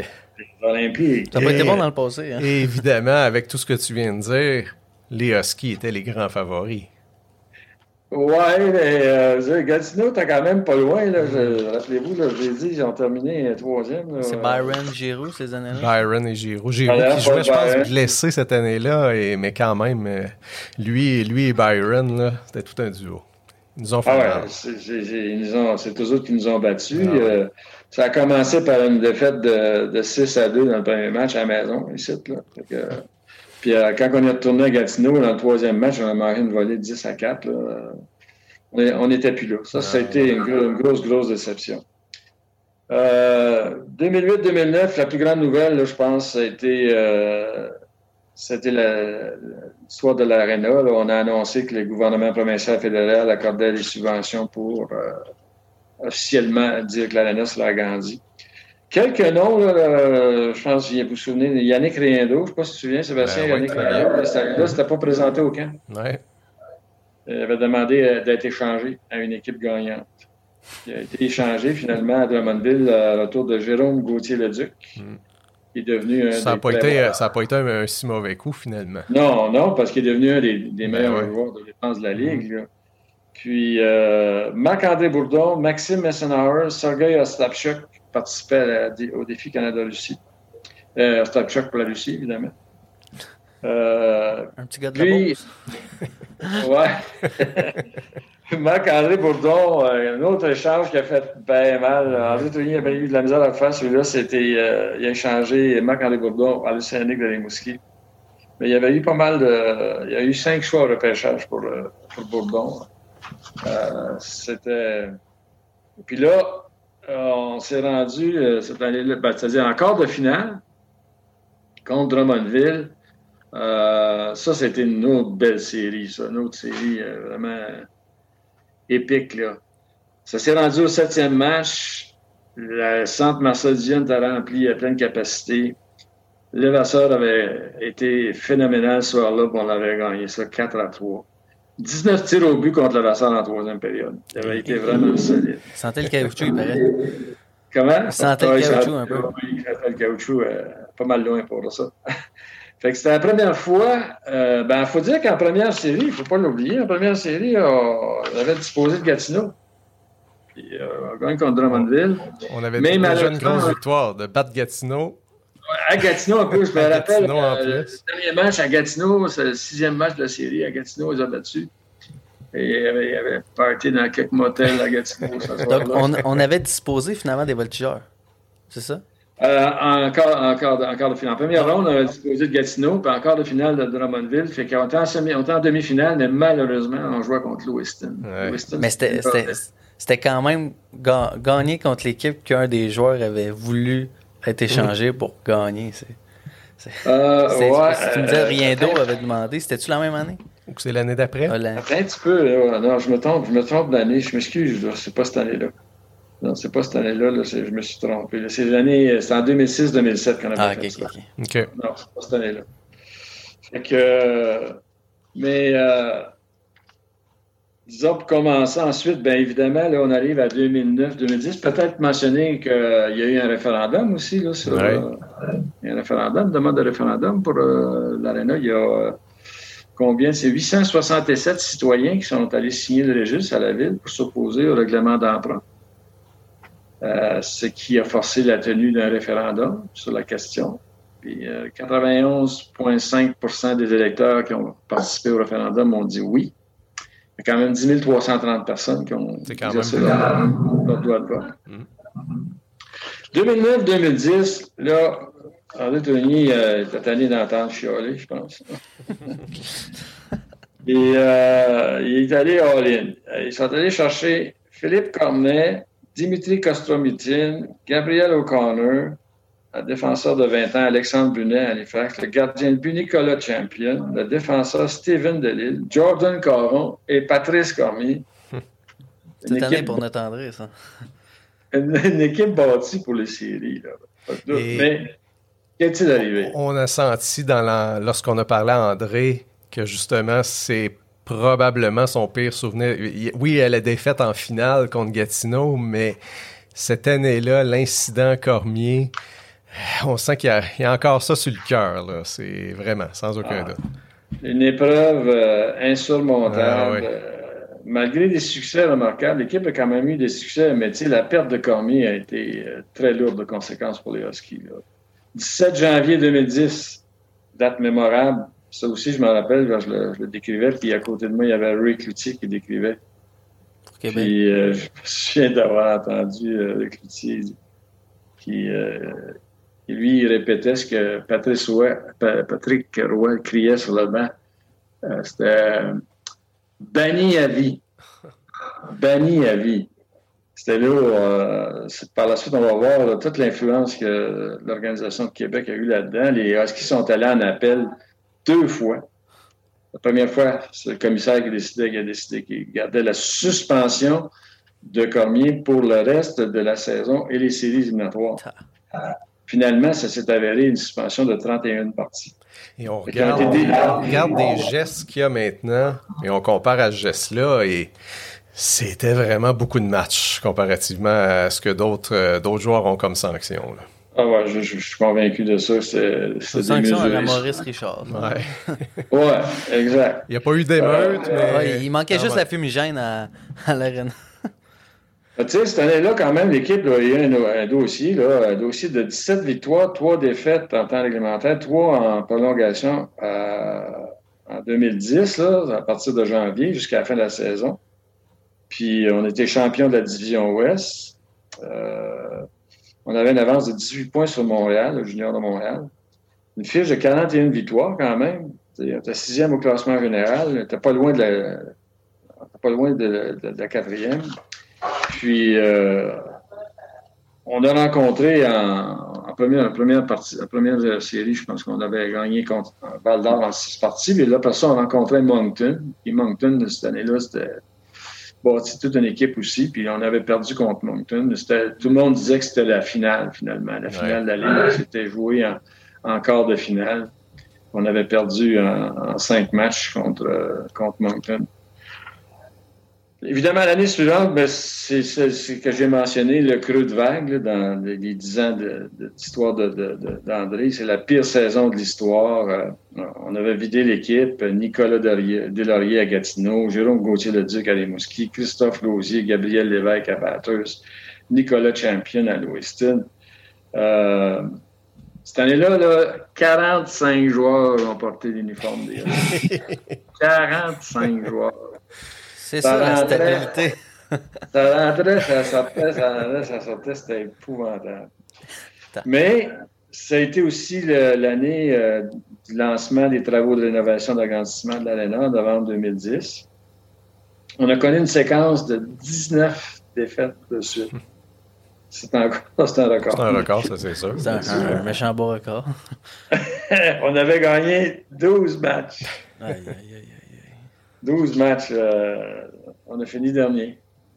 Bon, puis l'année suivante, ben, on pensait bien d'avoir euh, Ben moi, ma mettre question, la patte sur Nathan McKinnon. ma question, cette année-là, y avait-tu quand même des, des pas pires assistances ou c'était l'équipe était vraiment délaissée par la population? Ça, ça, se maintenait pas pire. Ah, là, pour, les, pour les circonstances, là, c'était pas. Euh, ouais, quand même. Je ne me rappelle pas de, chiffre final de la moyenne, mais c'était quand même pas trop pire. Il faut le faire quand même. Ça montre un peu euh, la mode des partisans. Et tu allais parler de Nathan McKinnon? Ben oui, mais c'est ça, l'année d'après, là, on est positionné pour avoir le premier choix au repêchage, on fini dernier. Mais il y avait une loterie. Puis la loterie à l'époque, c'était une loterie entre les deux dernières équipes. Bécomo et Rwanda. Bécomo, a, gagné la loterie. Mais il y avait un autre joueur qui était très, très, très euh, sollicité ou très euh, en vue, euh, c'est dénommé Jonathan Drouin. Drouin, tout le monde disait, après McKinnon, c'est le deuxième choix. Mm-hmm. Et puis André avait un œil sur, sur, Drouin, puis il avait entamé, je ne sais pas si vous en avez parlé, là, mais entamé des discussions avec la famille, puis il était en communication avec les autres. Tout d'un coup, peu, après, peu avant le repêchage, il n'y avait plus de nouvelles de la famille. Puis là, il recevait des appels de, des Moussets d'Halifax. Il voulait avoir le deuxième choix au repêchage d'André. Alors, on voit bien un peu ce qui s'est passé. C'est que c'est clair que les Moussets, euh, puis Drouin aussi, Chadler qui avait dit qu'il ne voulait pas venir jouer ici. Alors, euh, on, on a fait un échange avec Halifax, puis on s'est ramassé avec, euh, je pense que c'était au lieu du deuxième choix, avec le quatrième choix, qui fut Justin Guénet. OK. Euh, là, ben, en fait, on commençait à reconstruire l'équipe euh, à partir de là. Puis euh, un nom à mentionner, je pense, de cette, équipe-là, c'est Sven Andrighetto, mm-hmm. qui a été repêché par les Huskies cet été-là. Puis autre chose à, mentionner, cette saison 2011-2012, en raison, je ne sais pas si les, gens s'en souviennent, mais en raison des travaux à l'Arena, les Huskies avaient débuté la saison sur la route pour leurs 12 premiers matchs. Puis là, on devait, commencer la saison locale à l'Arena d'Evian, mais on n'était pas prêt. On était obligé de jouer neuf matchs locaux à l'Arena Jacques Laperrière. Je ne sais pas si tu t'en souviens. oui, j'avais été voir, euh, je pense, un match avec mes, mes enfants qui étaient très jeunes et j'avais pas osé retourner parce que la rondelle elle arrivait vite oh my chez les spectateurs. Pour les enfants, là, je trouvais ça un petit peu dangereux. C'est rendu du sport extrême. Oui, quasiment. pour décrire les matchs, là, euh, Félix, on était assis, euh, on, avait, on était juste en arrière du banc des joueurs, des Huskies, dans la foule. Il y avait une table, puis je me souviens de. Puis là, il y avait des spectateurs derrière nous autres. Fait que moi, je le décrivais. Le micro était proche de la bouche, hein? puis je me souviens quand Victoriaville sont venus jouer ici, Pascal Lévesque, qui était le descripteur, lui, il écrivait debout. Et, euh, les gens n'étaient pas contents de voir M. Lévesque debout. Puis M. Lévesque n'était pas content que les spectateurs crient après ah lui. Ça, s'est échangé quelques mots à Gredou. Ah, c'est bon, ça. euh, ça, ça en tout cas, là, euh, les, foules là, au forum, ben, forum, c'est l'ancien forum, dans la Jacques Laberrière, c'était pas les, certainement pas les meilleurs. Mais le 24 novembre, finalement, on a joué notre premier match dans le nouveau building euh, à l'Arena Go, parce qu'on avait vendu le nom. Euh, a souligné une 300e victoire dans la Ligue de André Tourigny. Euh, on a rencontré Shawinigan en, première ronde des séries cette année-là, mais Shawinigan avait, avait, vraiment une bonne équipe, puis on avait perdu 4-0. Mais tu sais, l'équipe, on voyait que l'équipe était. La reconstruction prenait forme. C'est l'année de la Coupe euh, Memorial, ça? L'année de la Coupe Memorial, non? Non, non, non. non, de, non. de Shawinigan? Non, mais de Shawinigan, je pense. De Shawinigan? Ah, ah, attends un peu. Oui, je pense que... 2012, oui, tu as raison. Tu as raison, tu as raison, Félix. C'est l'année qu'ils ont gagné la Coupe Memorial, effectivement. Eux, ils avaient perdu en quart de finale, je pense, contre Chicoutimi. Oui. Puis il avait été un long congé. Puis ils ont finalement gagné euh, en prolongation. Euh, ça, c'était les Sea Dogs qui avaient gagné. Euh, exact. C'est les Sea Dogs qui avaient gagné le championnat de la Ligue. 2012-2013, dernière saison d'André Tourigny. Francis Perron, premier choix de l'équipe cette année-là au repêchage. on a on a eu, en tout cas, cette année-là, il y a eu une ouverture euh, officielle, une ouverture locale de la saison, une inauguration officielle de la saison. Il y avait pas mal de monde. Euh, je pense qu'il faut mentionner cette année-là, euh, cette dernière année de Tourigny, on a fait encore une fois le corridor cette année-là. deuxième dans notre division, huitième au général, quand même 84 points. Puis on a eu l'occasion de voir une future vedette de la Ligue nationale. Pas longtemps, mais on a pu l'apprécier. Le 21 novembre 2012, les remparts de Québec envoient le surdoué Nikita Kucherov à Rouen Aranda en échange de Denis Kamayev et un choix de deuxième ronde. Et seulement on avait la chance d'avoir. Le son, un beau retour de son. Euh, non seulement on avait la chance d'avoir Kucherov, mais on avait Kucherov avec Andrighetto en plus. Avec Andrighetto et Jean-Sébastien D. Jean-Sébastien là, qui était là aussi. Gabriel Desjardins était dans cette équipe-là aussi. Il y a peu d'autres noms. Euh, Andrew Bryan, défenseur format géant, qui nous a bien aidés. Euh, Kucherov, évidemment, et Andrighetto ont participé au euh, championnat mondial junior euh, pour leur équipe respective, la Russie et la Suisse. on a atteint le Carolidas encore cette année-là. on est passé de la 15e place l'année d'avant à la demi-finale, après deux saisons plutôt désastreuses. On avait la deuxième meilleure attaque de la Ligue. On avait aussi tu as mentionné le trio, là, Enriqueto, D, c'était ah, des beaux, des beaux jeux, mais euh, malheureusement, euh, ben en fait, malheureusement ou heureusement, on, a rencontré, euh, en première ronde, on a rencontré Drummondville, on a fini huitième au classement général, on rencontre Drummondville, on a emporté quatre victoires à une, puis là, la prochaine série, c'était contre les remparts de Québec. On commençait à Québec. C'est un format 2-3-2.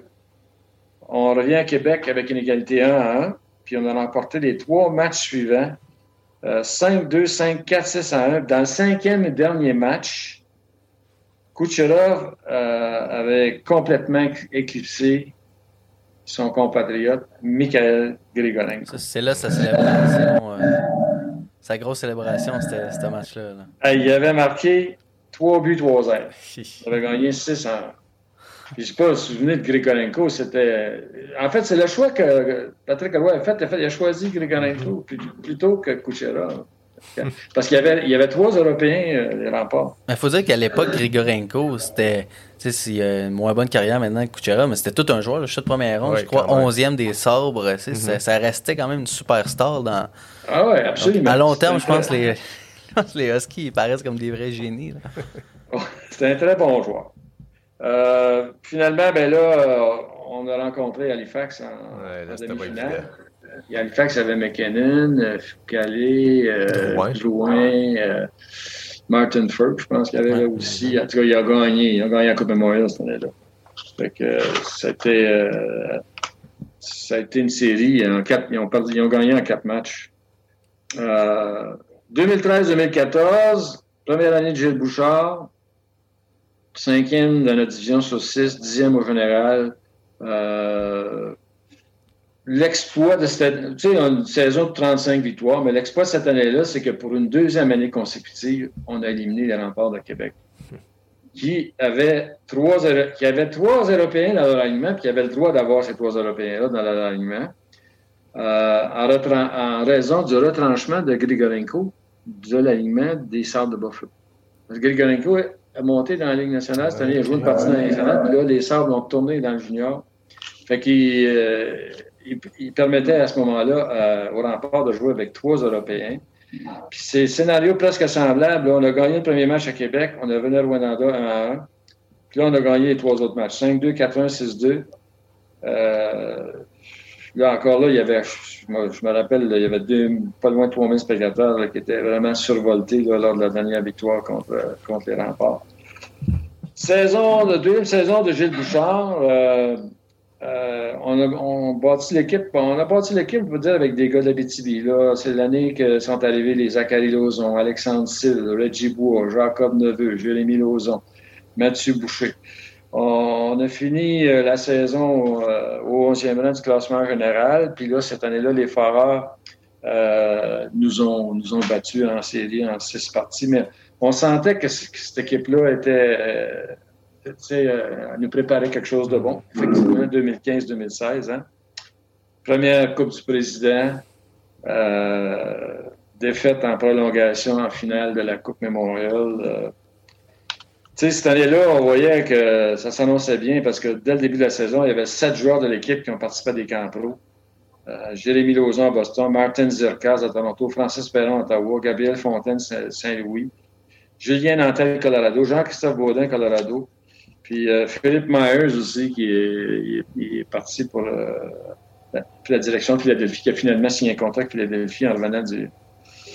Alors, euh, cette saison-là, évidemment, on s'en rappelle très bien. On s'est installé au premier rang de la Ligue en début de saison, puis euh, euh, on n'a pas délogé bien, bien. Euh, ça a été une course entre les foreurs. La, guerre de la 117, là c'était la guerre pour le premier rang du classement général. je vais me rappeler, je pense qu'il faut le mentionner, la première visite des Huskies au nouveau centre Vidéotron à Québec. C'était l'ouverture du centre Vidéotron. On avait gagné la prolongation euh, contre les remparts par 6 à 5.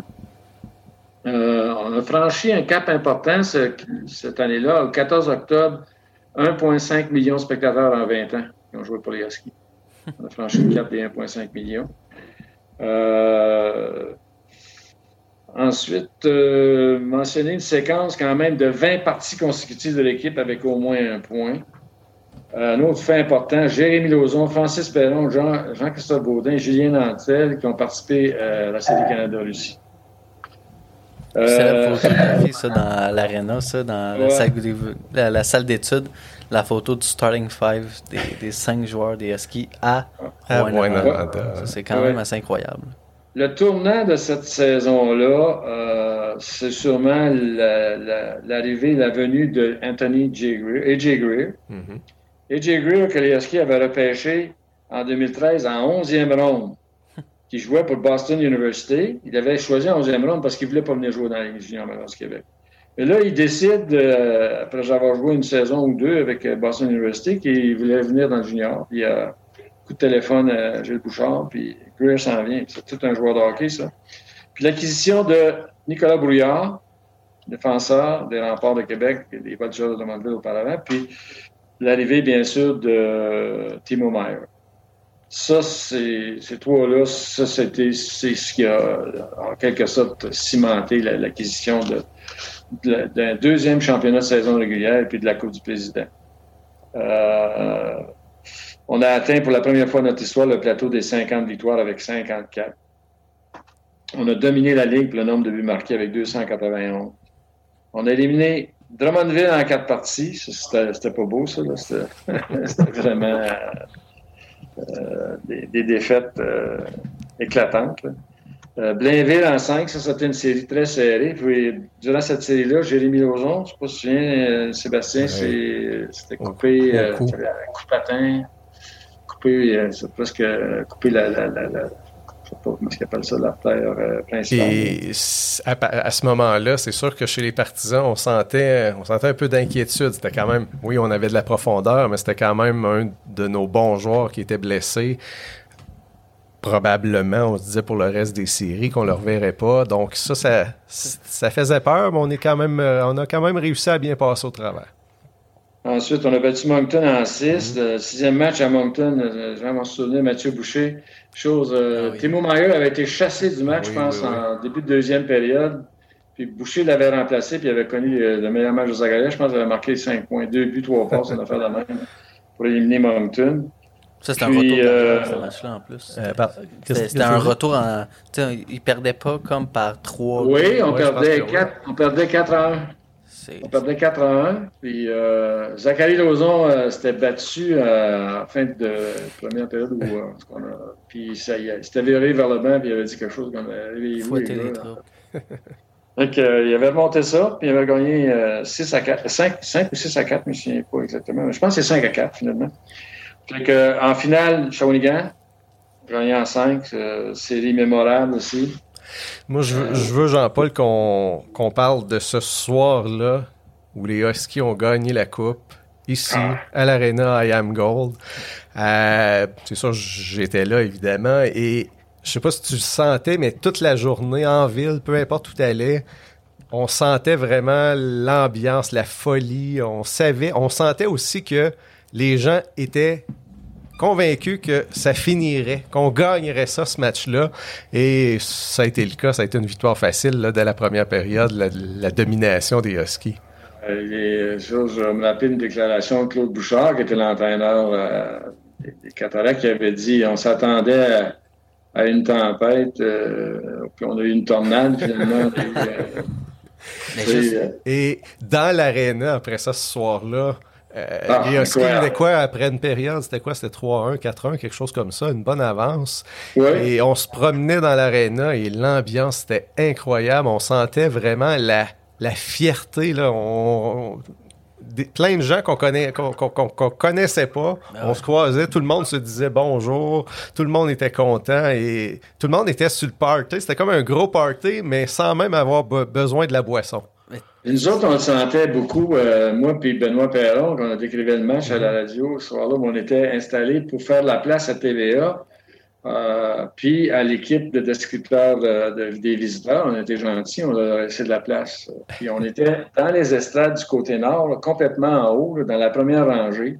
On était parmi les spectateurs. Ah. on était tout un feeling. Ah ça, tout un feeling. Ce que je propose, Jean-Paul, on approche l'heure euh, d'entrevue. Peut-être les dernières saisons, ben, les gens, je pense, les, les connaissent plus, mais peut-être surtout parler ben là, on parle de la Coupe du Président, la première, mais c'est sûr qu'on peut pas passer à côté de la deuxième et de l'autre, l'autre grosse coupe qu'on a été chercher. Parle-nous de cette saison-là. Effectivement, tu sais, là, euh, c'est une année exceptionnelle. Moi, en fait, je pense qu'on peut ne s'attendait pas nécessairement à une saison comme ça, là, mm-hmm. mais euh, quand on regarde euh, finalement ce qu'ils ont accompli cette année-là, tu sais, euh, meilleure équipe de tous les temps dans la, Ligue en saison régulière. Ça, c'est une nouvelle statistique dans le guide de, la Ligue. Meilleur dossier d'une équipe de la Ligue en 52 ans d'histoire sur quatre saisons consécutives. 413 points en quatre saisons. 59 victoires. 119 euh, points, le plus troisième plus haut total dans l'histoire de la Ligue. 25 victoires consécutives, vous vous souvenez de ça? 25 victoires consécutives. Euh, un nouveau record le nombre de buts accordés pour une saison avec 138. Euh, l'ancien record, c'était 149. On l'a battu par, par 11. Euh, un nouveau record pour le nombre de jeux blancs une saison avec 11, euh, dont 7 par Zachary Aymon. Une saison parfaite de lui. Deuxième, deuxième gardien de l'équipe, mais aucune défaite en temps réglementaire. Un papier backup, comme on dit. Exactement. Cette année-là, je pense qu'il faut, dire aussi là, que ce qui a fait la, grosse différence, je ne suis pas d'accord avec moi, c'est l'arrivée de Dobson, ah, et Louis-Philippe Côté. Ouais, c'est clair. Surtout Dobson, je pense. Même Larco, Larco au début de la saison. Oui, Larco, ça aussi, effectivement, Larco en début de saison, ça c'était une surprise, on ne s'attendait pas à ce qu'il soit là, puis euh, ça aussi, ça a été... Euh, ben, je pense que c'est à partir de ce moment-là, l'arrivée de Larco, on s'est dit, ah, on peut, on peut faire quelque chose de pas pire. après ça, euh, tu arrives aux fêtes, Dobson, Teasdale, Côté. C'est... Là, on, est, on était équipés pour la guerre. Équipés pour durer, ça, c'est L'équipe ne, perdait plus. Là, puis, euh, à la Coupe Memorial, euh, évidemment, le premier match, ça a été une claque en on est revenu avec une victoire de 6-3 contre Prince Albert. Après ça, le match contre Halifax. Halifax, c'est encore, on a entendu parler dernièrement qu'Halifax avait célébré leur défaite parce qu'ils se retrouvaient en finale, directement en finale, eux autres, avec même s'ils perdaient ça. Euh, ça aussi, je me, rappelle très bien comment ça a fini. Euh, euh, Halifax menait 3 à 2, puis c'est William Rouleau comptait le but égalisateur, puis dans la dernière minute de jeu, avant-dernière minute de jeu, Jacob Laco marqué, marqué le, but, le vainqueur. Puis là, on sentait que l'équipe était de plus en plus en, confiance. Euh, contre Guelph, match mémorable, encore une fois.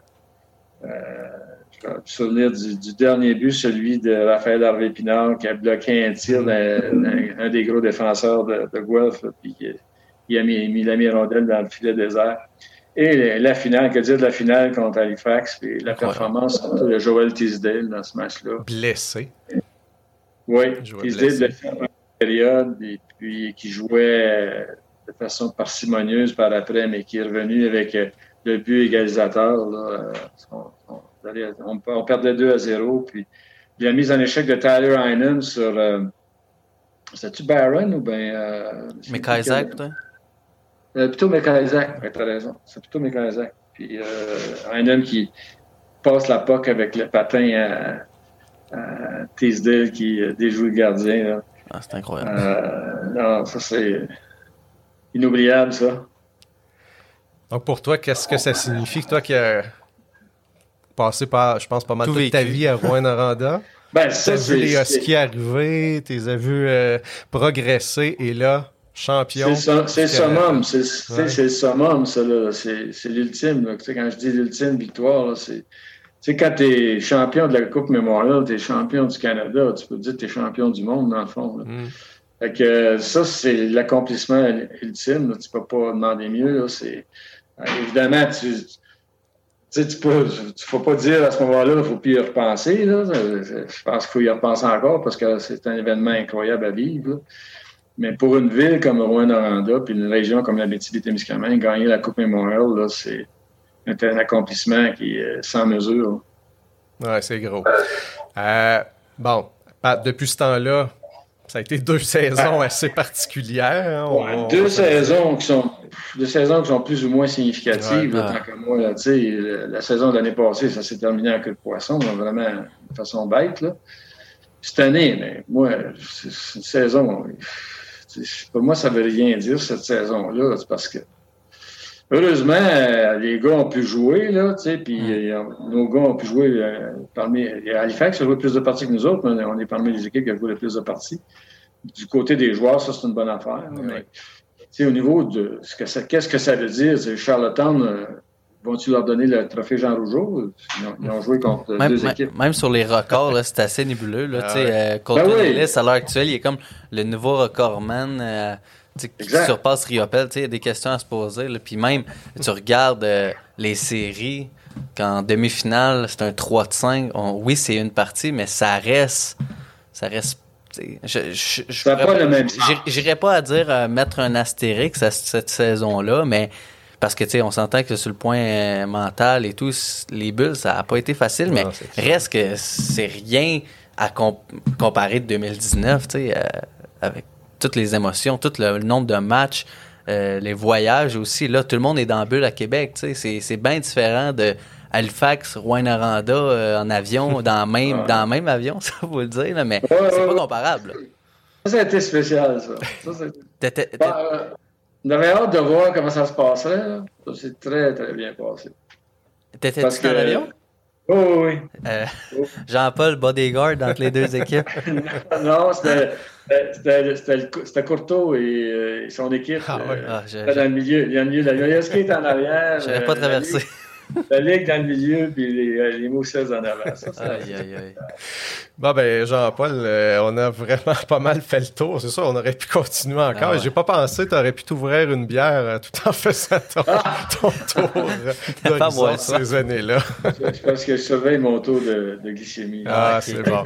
ce. Ben, merci euh, beaucoup, euh, Jean-Paul. Je suis certain que les euh, gens se sont soit rappelés de beaux souvenirs ou qu'ils ont appris, pour J'ai les appris. plus jeunes, qu'ils ont appris beaucoup de choses. Ben, on, aurait pu, on aurait pu en dire plus Ah, que c'est ça, sûr mais que ça oui. aurait duré évidemment beaucoup plus longtemps. Ben, merci beaucoup, euh, Ben, merci de l'occasion. Merci. Merci beaucoup. Une Salut, sommité. gars. Une sommité.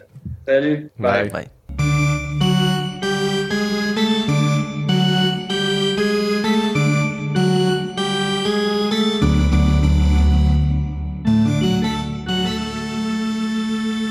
Alors voilà qui complète cette grande première du euh, balado 100% Husky. Je pense que ça s'est plutôt bien passé, hein, à part euh, Zoom qui a fait euh, défaut une coupe de fois, mais euh, pas si mal. Eh oui, quand c'est pas de notre faute, c'est tout le temps pas de notre faute.